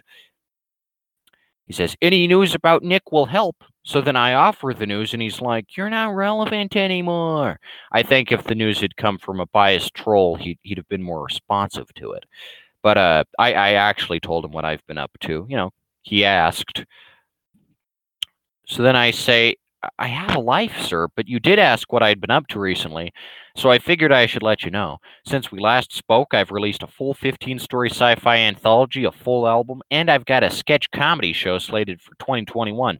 Hope that answers your question. It is pretty sad that this Rabcans community can't exist without uniting in hatred against me, but I hope you're willing to put our differences behind you and enjoy all the fine content Nicholas Comics has to offer. We aim to please, and that's the Nicholas Comics guarantee. So then this fellow Affection Leg 2 says, You have a life? A sad and pathetic one. Ha ha ha. You're only being the most productive person on the internet. Ha ha. Know, shoving out content that nobody enjoys. Ha ha. So then he shares this screenshot, which is, uh, I think, the first one he sent. Hello, all. Tonight's topic will be your stories of the troll, Sherry's abuses, threats, and general stupidity here. And uh, I'm thinking this one's definitely fake because nobody is uh, upvoting this 147 times. No one gives a shit. I, I think what happened here is the gay Pusheen says you're not relevant anymore. He doesn't give a shit anymore. If he didn't give a shit, he shouldn't have asked. But I really think they've moved on, and maybe these things are photoshopped. Either that, or they are one of the private subs. If if it does exist, it's one of the private subs I'm offering a free copy of Mr. Grapefruit number one to anyone who can crack in there, get some screenshots, and let us all know what the trolls are up to, because uh, they can't be up to anything anything good. So anyway, I say I'm starting to think these screenshots of yours are fake, sir. Just a hunch. It's okay if you want to remain in denial forever, but that isn't very healthy. I would suggest taking some antipsychotics or something of the sort then perhaps you'll feel less bitter about the world around you and come to appreciate and respect those who accomplish great feats in the art industry. Maybe see a shrink. Pusheen here says you've moved on, but it doesn't seem you have. 229 comments on that post, and Pusheen says I'm not relevant anymore? You fellas aren't very consistent. Am I worth obsessing over, or aren't I? Do you want to spend your life harassing cartoonists? It's not a wholesome hobby.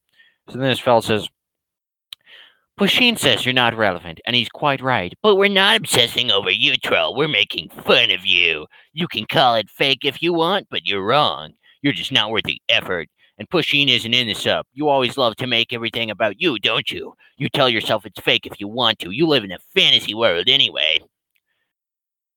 You should stop being in denial and you should take some antipsychotics, you know? We're not harassing you either. We're just making sure you can't harass other people like you did to us. You spent months of your life popping up and harassing us here and there every time you got banned. You were always so fixated on us like the desperate for attention troll you are. Well, talking to you always gets us nowhere, so I'm not going to say anything further than this but I'll leave you with a link to coloradocrisisservices.org because I'm so mentally damaged. Uh, that's that's another old that's another old gag they love pulling. They'll they'll link me to some kind of psychiatric service because oh man, I'm bonkers off the wall. And uh, one fella actually went to the trouble to physically send me a list of psychiatric institutions nearby. Um, That was that was early on. I think I made an episode of Feces Pieces about. I think it was the first episode of Feces Pieces. So insulting, so condescending. And this fella in the same com- the same comment first says that he, he's, running this giant hate sub where everyone makes fun of me, and then links to a psychiatric help website. Like, yeah, he's not concerned with mental health. Like, who's he trying to fool? Poseur. Uh, you know, like, don't harass mentally ill people. How about that? But I guess you know, oh, so funny. I'm so funny and wacky. Uh, oh no, this is the first screenshot of the subreddit. So there's three altogether that we have. This looks exactly the same as BNS, you know, the same old repetitive bullshit. Is he a troll or just stupid? I'm I'm I, I got a false dichotomy up in this as ours. Uh, so yeah, same old bullshit as there were on BNS. I don't know. It's it's the right fonts. Those are the right fonts. I know. Uh, I know those fonts aren't all on MS Paint, so it's either a very good hoax or they are using the private subs, which uh, I've tried. None of these show up on search results, so I'm definitely thinking it's either r slash Nicholas Comics Review, r slash Nick Cicada is a troll, or uh, r slash uh, what is it? Uh, Nicholas Comics or Nicholas Comics are trash. Nick Cicada is a troll. Nicholas Comics are trash. Nicholas Comics Review. All three of them are fake. All three of them are private, which means you can't see who's a moderator on them. If, if someone makes a comment on them, it won't show up on their profile. They got it down pat. But uh, if anyone's interested in a little espionage, don't harass these fellas. Don't don't tell them how crap they are. Just go in, take some screenshots, and you'll win a free copy of Mr. Grapefruit number one. Because the one thing these trolls really hate is uh, having to having to answer for what they do and say. So that's what they don't like. They they love hiding behind anonymity. So anyhow, I say you have such a strange victim complex, sir.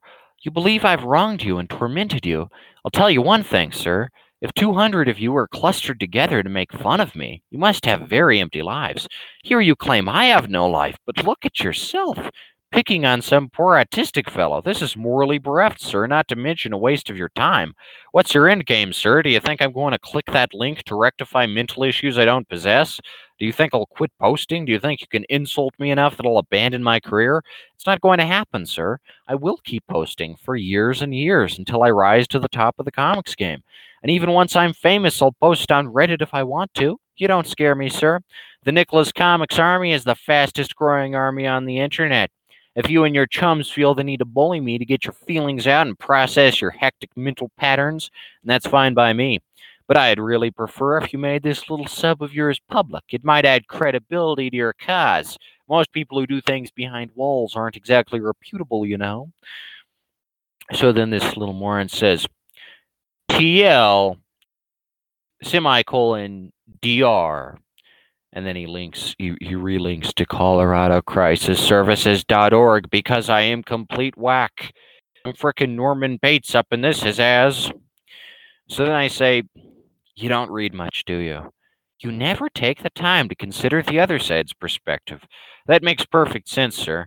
You're not very literate, and as far as intelligence goes, you're remarkably bereft. Go on, sir. Send me that li- link a hundred times if it makes you feel more mentally stable. I'm Dudley Stone, and you're the assassin. You have no courage, sir. You're devoid of spirit, and you take out your anger on those with talent. Have at me, sir. I don't give a shit. You're the buffoon of the world and the jester of a hundred nations. And then he says, Oh, and wouldn't you just know it? You got banned again. Nicholas, the spam spewing troll, has had yet another account banned by Reddit. What is that, like 150 accounts you've gone through now? Troll. You need this, ColoradoCrisisServices.org. You know, because I'm Leatherface, I guess. Halloween themed.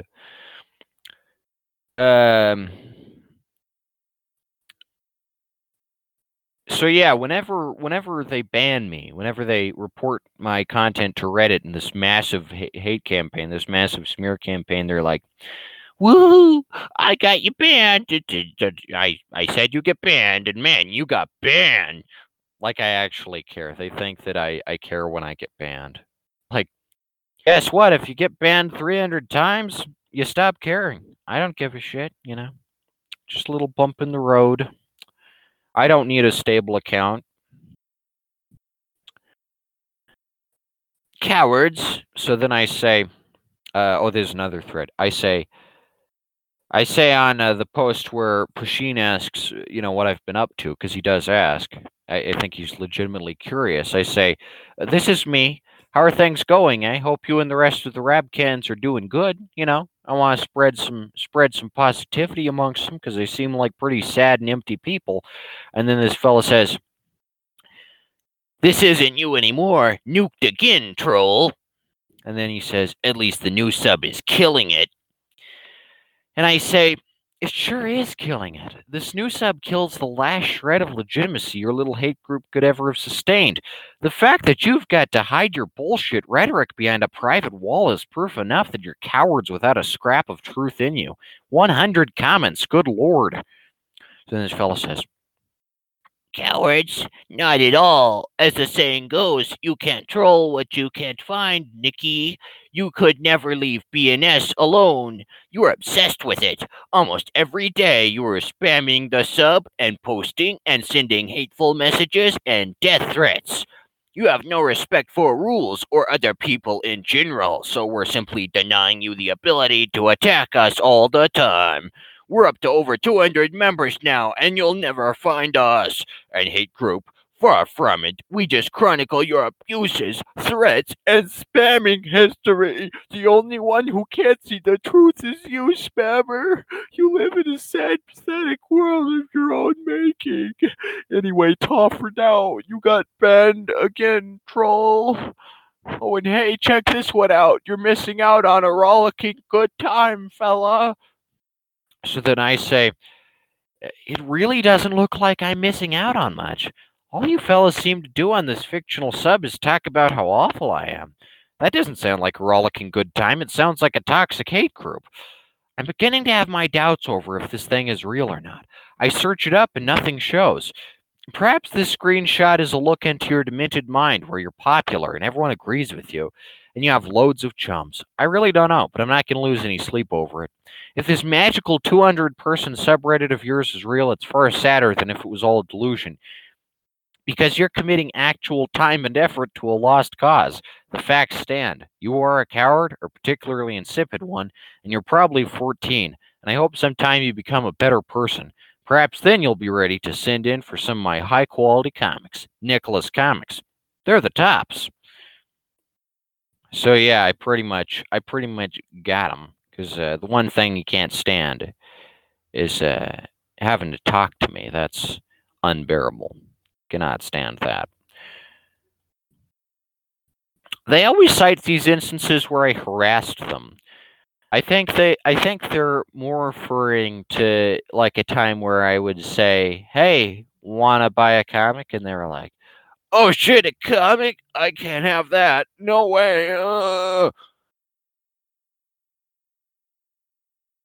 But yeah, there are a lot of yucky fellas on there.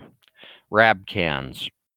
Uh, if you want to lead as to who to contact to get on the new sub, I would suggest you uh, a user by the name of Ellie hates me. She's a sub. She's a moderator on one of the subs. Uh, I believe Nick Cicada is a troll possibly all of them. Uh, so she's you could you could PM her and say, "Hey, I want the sub, and I want I want I want on." Because as as affection says, there are at least 200 people on here, so odds are they won't notice uh, one extra member. Don't post on there. Don't interrupt their discourse. They're you know they're jiving out. They're having a fun time attacking my reputation. So you know don't say anything mean. Just get in there, grab some screenshots, let the world know what uh what's about, and the first person to do that can win a free copy of Mr. Grapefruit One. So that sounds like your cup of tea. Free comic. Uh, go for it. But yeah, uh, it's uh, Affectionate Leg 2, I believe. Probably because Affectionate Leg 1 was banned. But yeah, those are two fellas we know belong to this hate sub if it does exist. Anywho, it's currently 4:34. Is about half an hour left, and there are three people on this week. I'm thinking we might be in for a trivia question at the end of this one. Um, you see, I, already gave away a copy of Herman the Hitchhiker number one. Uh, oh, Shade one. I was going to give away Shade one as a prize. That's quite the prize. Uh, free copy of Shade number one, uncut, uh, the full the full issue. So whoever can answer the trivia question at the end of this week's Q and A. But before that, I'd like to make a quick note on uh, the ring because I hear all the time about how how great Black Mirror is, and I don't understand that because Black Mirror is just the Twilight Zone, but not good, and with with smartphones. Uh, the Ring is a great example of technological horror done right, because it, in the, by the time it came out in 2002, there were already DVDs, so you know VHS was on the way out. But they used DV they use VHSs anyway because VHSs are, are way cooler than DVDs and way scarier. Uh, DVDs, it says here, uh, yeah, 1996. The Ring was 2002. So, you know, obviously they already had DVDs, but VHSs are a lot scarier. I think that's something a lot of people miss out on. The key to a good technological horror where technology is involved is to use old technology because, in the same way that, you know, uh, an old building evokes fear, or uh, you know, an old, uh, you know, an old, you know, a decrepit, abandoned location evokes fear. I'd say there's nothing spookier than an obsolete media format. I don't think VHS is obsolete. I think it's the best media format of all time. I think VHS can preserve media unlike any other format out there. Uh, and I, I I really want to get all my MP4s onto VHS and preserve them in a physical capacity because VHS is the best at doing that. But that said, I think VHSs are under are, are underappreciated in horror.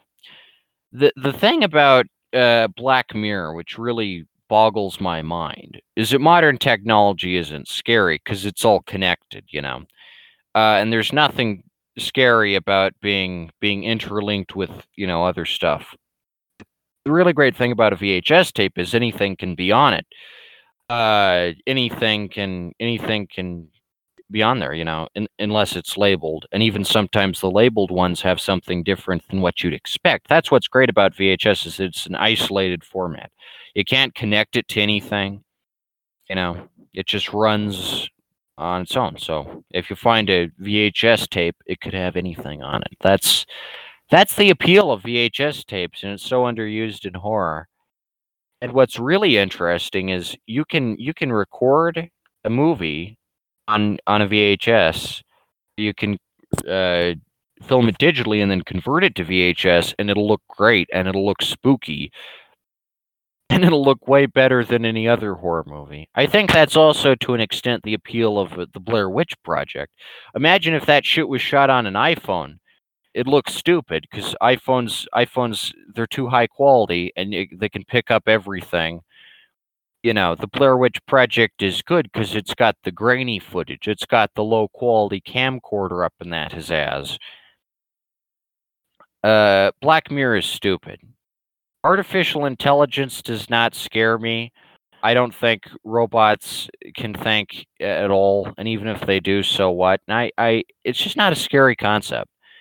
I, I think what's far scarier is a little demon child crawling out of the VHS tape. That's that's some spooky shit. Uh, VHS VHS type horror. You know, if I want if I want a horror movie, I want I want it to look like a VHS tape. I don't want none of that high quality, high res stuff. I think that's why the Ring is so good because it uses it uses outdated technology, uh, technology that was outdated even when it was released.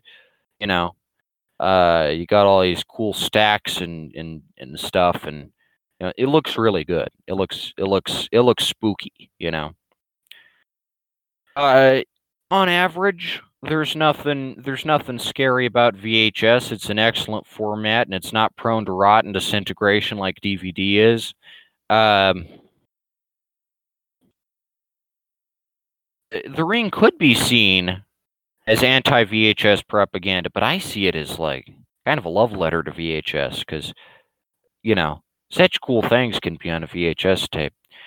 There is a really underrated horror movie just called VHS. I never hear any anyone talking about this as much as they do Black Mirror, but it's an anthology movie, and uh, it looks it looks epic. You know, apparently there's there's two sequels, and uh, neither of them are very good. But the first one, from what I hear, is pretty chill. It's a pretty chill. It's a pretty chill watch. I'd like to. I'd like to buy it sometime, but I wouldn't want to buy it on on DVD. I'd want to buy it on VHS. So, I hope there's a VHS copy out there somewhere because uh, VHS looks way better than DVD. Uh, wouldn't that be like the best way to market this movie? Make VHSs of it? I think that's. I think I think if if they didn't put this movie on some VHSs, I think they missed out on a giant opportunity. Uh, you know, just like why wouldn't you? Uh, release. Yeah, it says the film was released on DVD, Blu-ray, and digital download. Maybe that's why it's uh, why it's underrated because it's a good movie, but they didn't know how to market it. If you release the VHS movie on VHS, that'll sell more. Uh, rest assured. That would have been the ultimate gimmick, you know. There are some movies that uh that sell on VHS and they're not even VHS themed.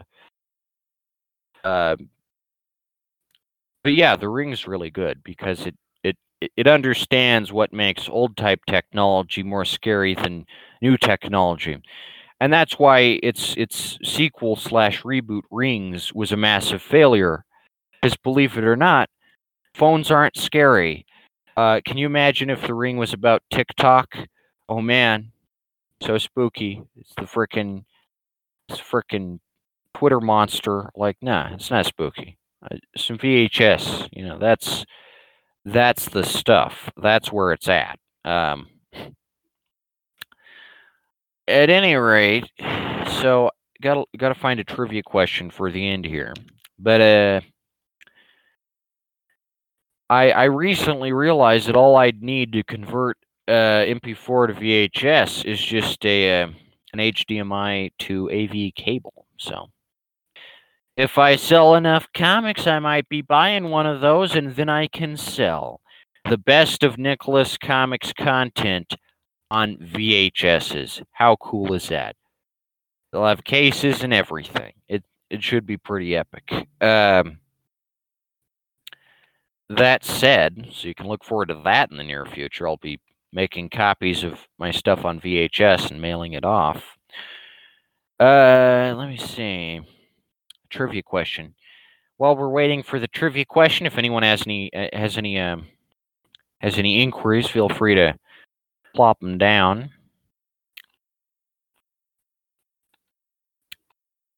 Feel free to ask them.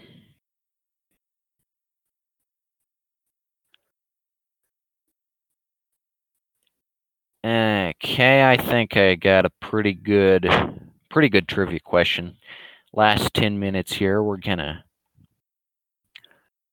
Ooh, it's got to be something, something that uh, you could answer if you hadn't read College Buddies, but your odds of answering it are better if you've read College Buddies. This week's trivia question is a College Buddies question, and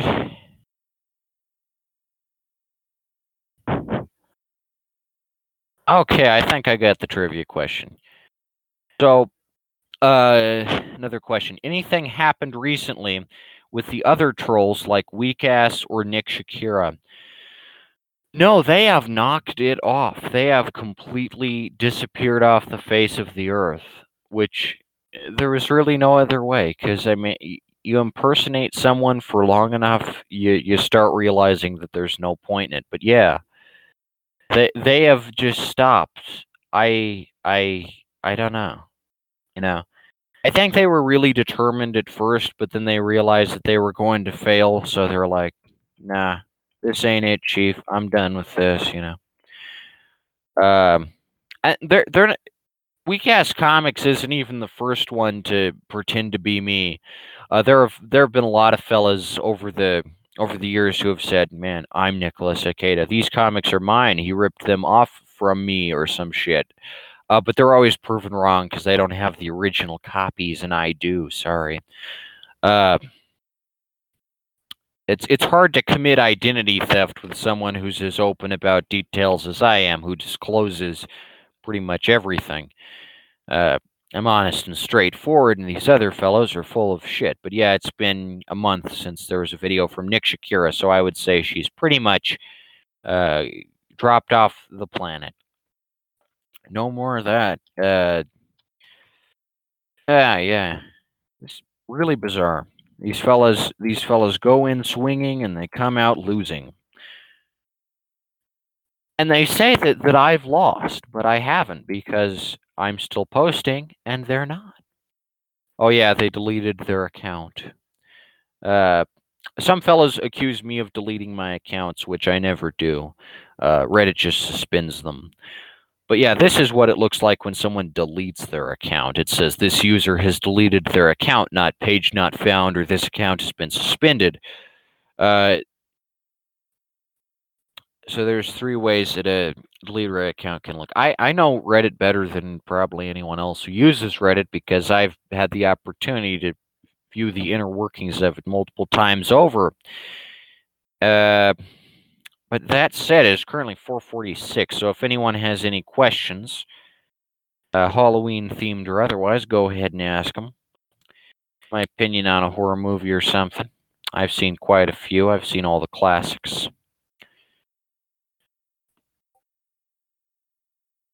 Favorite Halloween candy? Could I? Good question. You know, there's there's the regulars. There's uh, you know, there's there's uh, you know, Snickers and Reese's. There's you know, Twix and Kit Kat and all the mainstream ones. I'd say the best Halloween candy is you know, an obscure type one. Necco wafers, Chick-O-Stick. You know, one of those. I get those. I'm like, wow. You know, that's a that's a that's a change of pace. You know. I gotta say I like Chick-O-Sticks, hence why uh, Chick-O-Sticks feature in my classic meme a Chevy Chase near the Pillars of Creation with a large Chick-O-Stick. Uh, he's holding a big old Chick-O-Stick. Gotta say, gotta say, Butterfinger ain't got nothing on a Chick-O-Stick. Uh, very underrated candy. There's a lot of underrated candies. Idaho Spud, Old Faithful, Chuckles. Uh, I have a whole puzzle of old candies from the 70s that look pretty pretty neat. Uh, but that said, it's 447. Any other questions? I'm gonna wait till 450, exactly 10 minutes to answer the trivia question. Yeah, say it's been an interesting, uh, spooktacular episode. That's interesting stuff went on this week quite a bit of drama. It doesn't seem the trolls have given up. They are some they are some stubborn fellas, but their their destructive efforts will always will always fail when compared to my constructive efforts. I create, they destroy. I create, they destroy. Eventually, they're going to have to get tired of destroying because it's not a productive lifestyle. 448, two minutes until the trivia question. You're going to win shade number one. Great noir mystery. Uh, it's in the style of The Shadow. If you like The Shadow, you'll like Shade. He's basically a ripoff, but not really. He's he's my own character because there were a lot of cool characters back in the day. Uh, some fellows accused me of uh, hating on Pulp Fiction just because uh, it, it, it, confuses Google results. I don't just hate Pulp Fiction because uh, when you search Pulp Fiction on Google, all that comes up is the movie Pulp Fiction. I hate Pulp Fiction because it has nothing to do with Pulp Fiction aside from the fact that Uma Thurman's reading Pulp Fiction on the cover. and it really shadows out a cool genre that goes that goes in, that goes overlooked in today's modern age. And I think Pulp Fiction is the shit. I read a good Pulp Fiction, I feel great. You know, Pulp Fiction is where it's at. Same goes for uh, 50s horror comic books. You know, lots of great Pulp Fiction out there. It's the same with Grindhouse. Quentin Totino says hey, I'm to make a Grindhouse movie better than the Grindhouse people can, so that their movie won't sell, but mine will. And he goes to his friend Robbie Rodriguez and he's like, hey, how'd you like to take advantage of a genre that already exists? And Robbie Rodriguez is like, yeah, we have millions of dollars, but let's make it look like we only have 5,000 and drown out the people who actually make $5,000 movies. Um, that's how you get Planet Terror and Death Proof right there Yep. kill kills low budget movies by pretending to be a low budget movie, but actually it's a high budget movie. That's Quentin Totino's favorite thing. It is 450 and it is trivia time. So, here uh here here is uh this week's trivia question. This comes from College Buddies Fourth, a Soror Spooky Christmas Holiday. And it is What musician uh, does Snob impersonate to impress the Soror? There's your there's the question.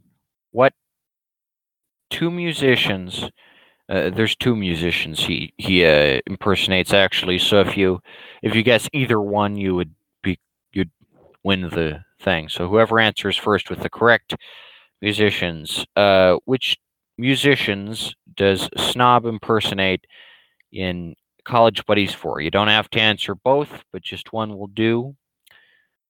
Um, to impress Jaundice and Phyllis. Uh, Ted Nugent. Nope.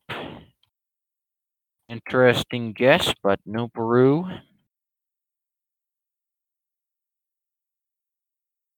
Interesting guess, I gotta say.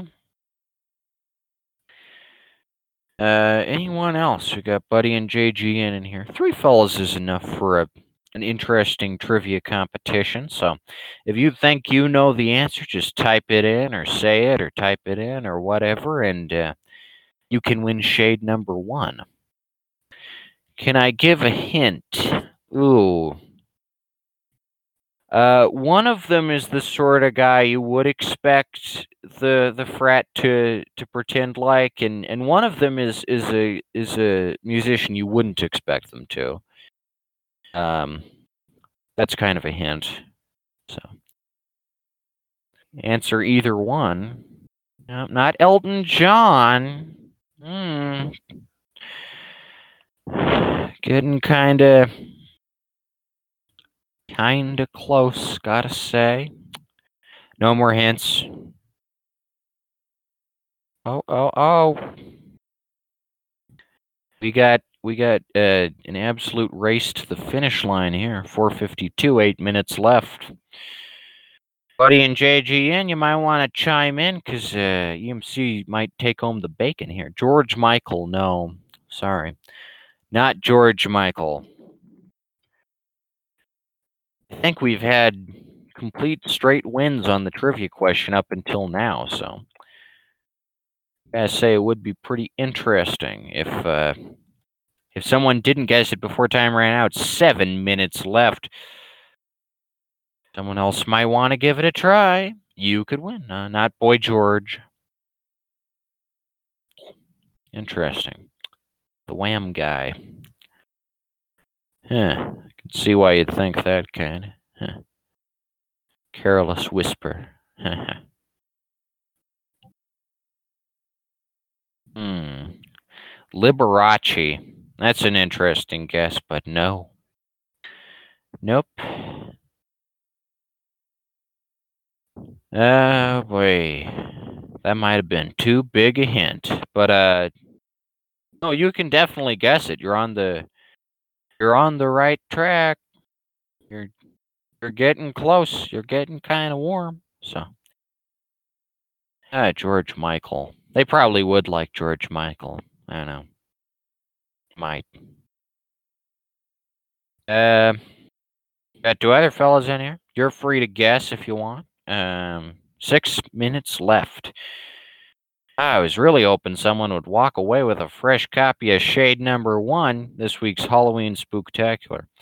Hopefully, next week there are more fellas in here, because when there's more fellas, the competition's more heated. The desire to win that free comic is always at its peak. You know, everyone everyone's chomping at the bit. So yeah, you want to win a free comic. There ain't no better way to do that than with the Nicholas Comics Q&A. Because as a lot of fellas have said, the comics are kind of pricey, and you don't want to always commit to sending in, so you can win a free comic. Clay Aiken. Now you're going a little too obscure here. I'll say that. That's all I can say. Ah, Clay Aiken. Nope. Not Clay Aiken. He's a political candidate, huh? Lots of obscure celebs, you know, but uh, it's you. You'd kick yourself if you didn't win this one. I, I can say that. You would be shocked to tears. Uh, you would be. You would be completely decimated by the fact that you did not did not guess it. Uh,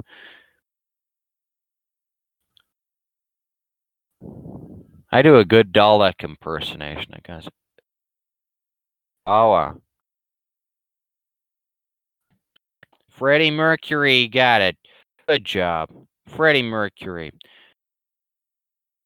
Excellent guess. I knew you'd get it four minutes before time ran out. Everyone give him a big hand. He wins shade number one. Uh, he is the first fella to read the epic noir tale of Shade and his crazy noir adventures because he guessed Freddie Mercury. That does happen in College Buddies number one. Uh, that that that happens. Uh, he he is both Freddie Mercury and Eminem. So pretty interesting. Four sec, four minutes before the time runs out, I will uh, post a panel on this sequence because it's pretty funny. Uh, yeah, I th- I think College Buddies is a good gay comic. You know, I can I can picture it being a homosexual classic a few a few uh, years from now. You know, the gay fellas will want to read it because you know it's about it's about homosexuality and whatnot. Very topical. Might not be topical then. You know, it's kind of late 2010s. I'd say it's one of the best statements on homosexuality in the late 2010s. But that said, yes, a snob uh, pretends to be Freddie Mercury and uh, impersonation of a Dalek. Uh, but yeah, here's here's a panel from that. So, if you've read Nicholas Comics, you can win free Nicholas Comics. That's the appeal of the trivia question. It challenges your knowledge of the Nicholas Comics universe. Uh, there's his little performance there. He's, he's got the broken music notes, of course, because he's a bad singer. He's incompetent. That said, it's been one heck of a spooktacular. Uh, covered all the bases, Shaun of the Dead, Sandman, all that. The Ring. Lots of interesting stuff to talk about this Halloween, you know. Always fascinating. And uh, if all you know about zombies is Shaun of the Dead, Shaun o' the Deads, as my copy pasta calls him, I would suggest watching George A. Romero's Dead Trilogy, Night of the Living Dead, Dawn of the Dead, and Day of the Dead, because then maybe you'll realize that uh, zombies are best when they're scary. And they, they could be a comedy, but to date, there hasn't been a funny zombie comedy made, because you know, zombies are supposed to be spooky, and they're best when they're spooky. Night of the Living Dead is perfectly great because uh, it tries to be scary, and that's how I want my zombies. I don't want some freaking British guys being like, "Oi, mate, it's a zombie. It's bloody disgusting. Oh man." And Shaun's friend Ed, he has a T-shirt that says, "I got wood." Ah, phallic humor, nothing better than that, right? Huh? Always fat and funny, ha ha. And Sean uses a cricket bat. Not a baseball bat, mind you, a cricket bat. So I think he's going to get numbed up. I think these zombies are going to take him out. Because all he's got is a cricket bat, which is the, you know, the weak version of a baseball bat. So, gosh, film studies use Shaun of the Dead as an example of uh, transnational comedy. I wouldn't use it as an example of that. I'd use it as an example of modern day British imperialism. You know, the Brits saying, "I'm watching an American movie. It's British over here. Up in this is as. Let's watch this British guy and his zombies." You know, no stakes because Brit if Britain got invaded by zombies, wouldn't affect the world because they're an island. Uh, if it if, if they invade America or China or you know uh, Europe, that that might be cool. European zombies that hasn't been done yet, as far as I know. I guess there is a zombie in Italy, so that might be that might be a good watch. Zombie, much cooler than Shaun of the Dead. Shaun of the Dead can suck it, and I hope he gets gutted alive by those flesh eaters. And that said, it is five o'clock. It has been a great spooktacular. And uh, thanks to everyone who tuned in. This will be up soon. Uh, just exciting stuff overall. I'm I'm glad I got to say my two cents on Edgar Wright, the uh, the absolute hack that he is. Interesting Q and A.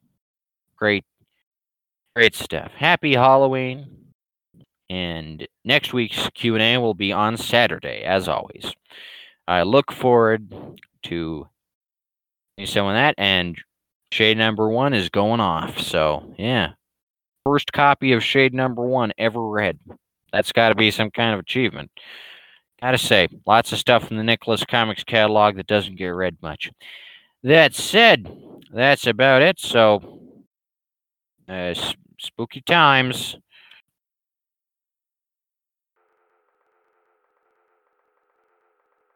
Everyone's incompetent up here. You're responsible for what you do. If your actions result in the death of another, don't hold us responsible. Do you want to be on the show? Join the Nicholas Comics Discord server today. I'll answer any questions you have, and you can appear in the next episode. Do you want to buy Nicholas Comics? Write to Nicholas K. 1424 Columbine Street, number 1, Denver, Colorado, 80206. Thanks for tuning in. I'll see you on the next episode. Stay at home. Six feet apart. Keep these inconveniences in your life, cause what you do doesn't have an effect on your health or anything absurd like that. Ha ha!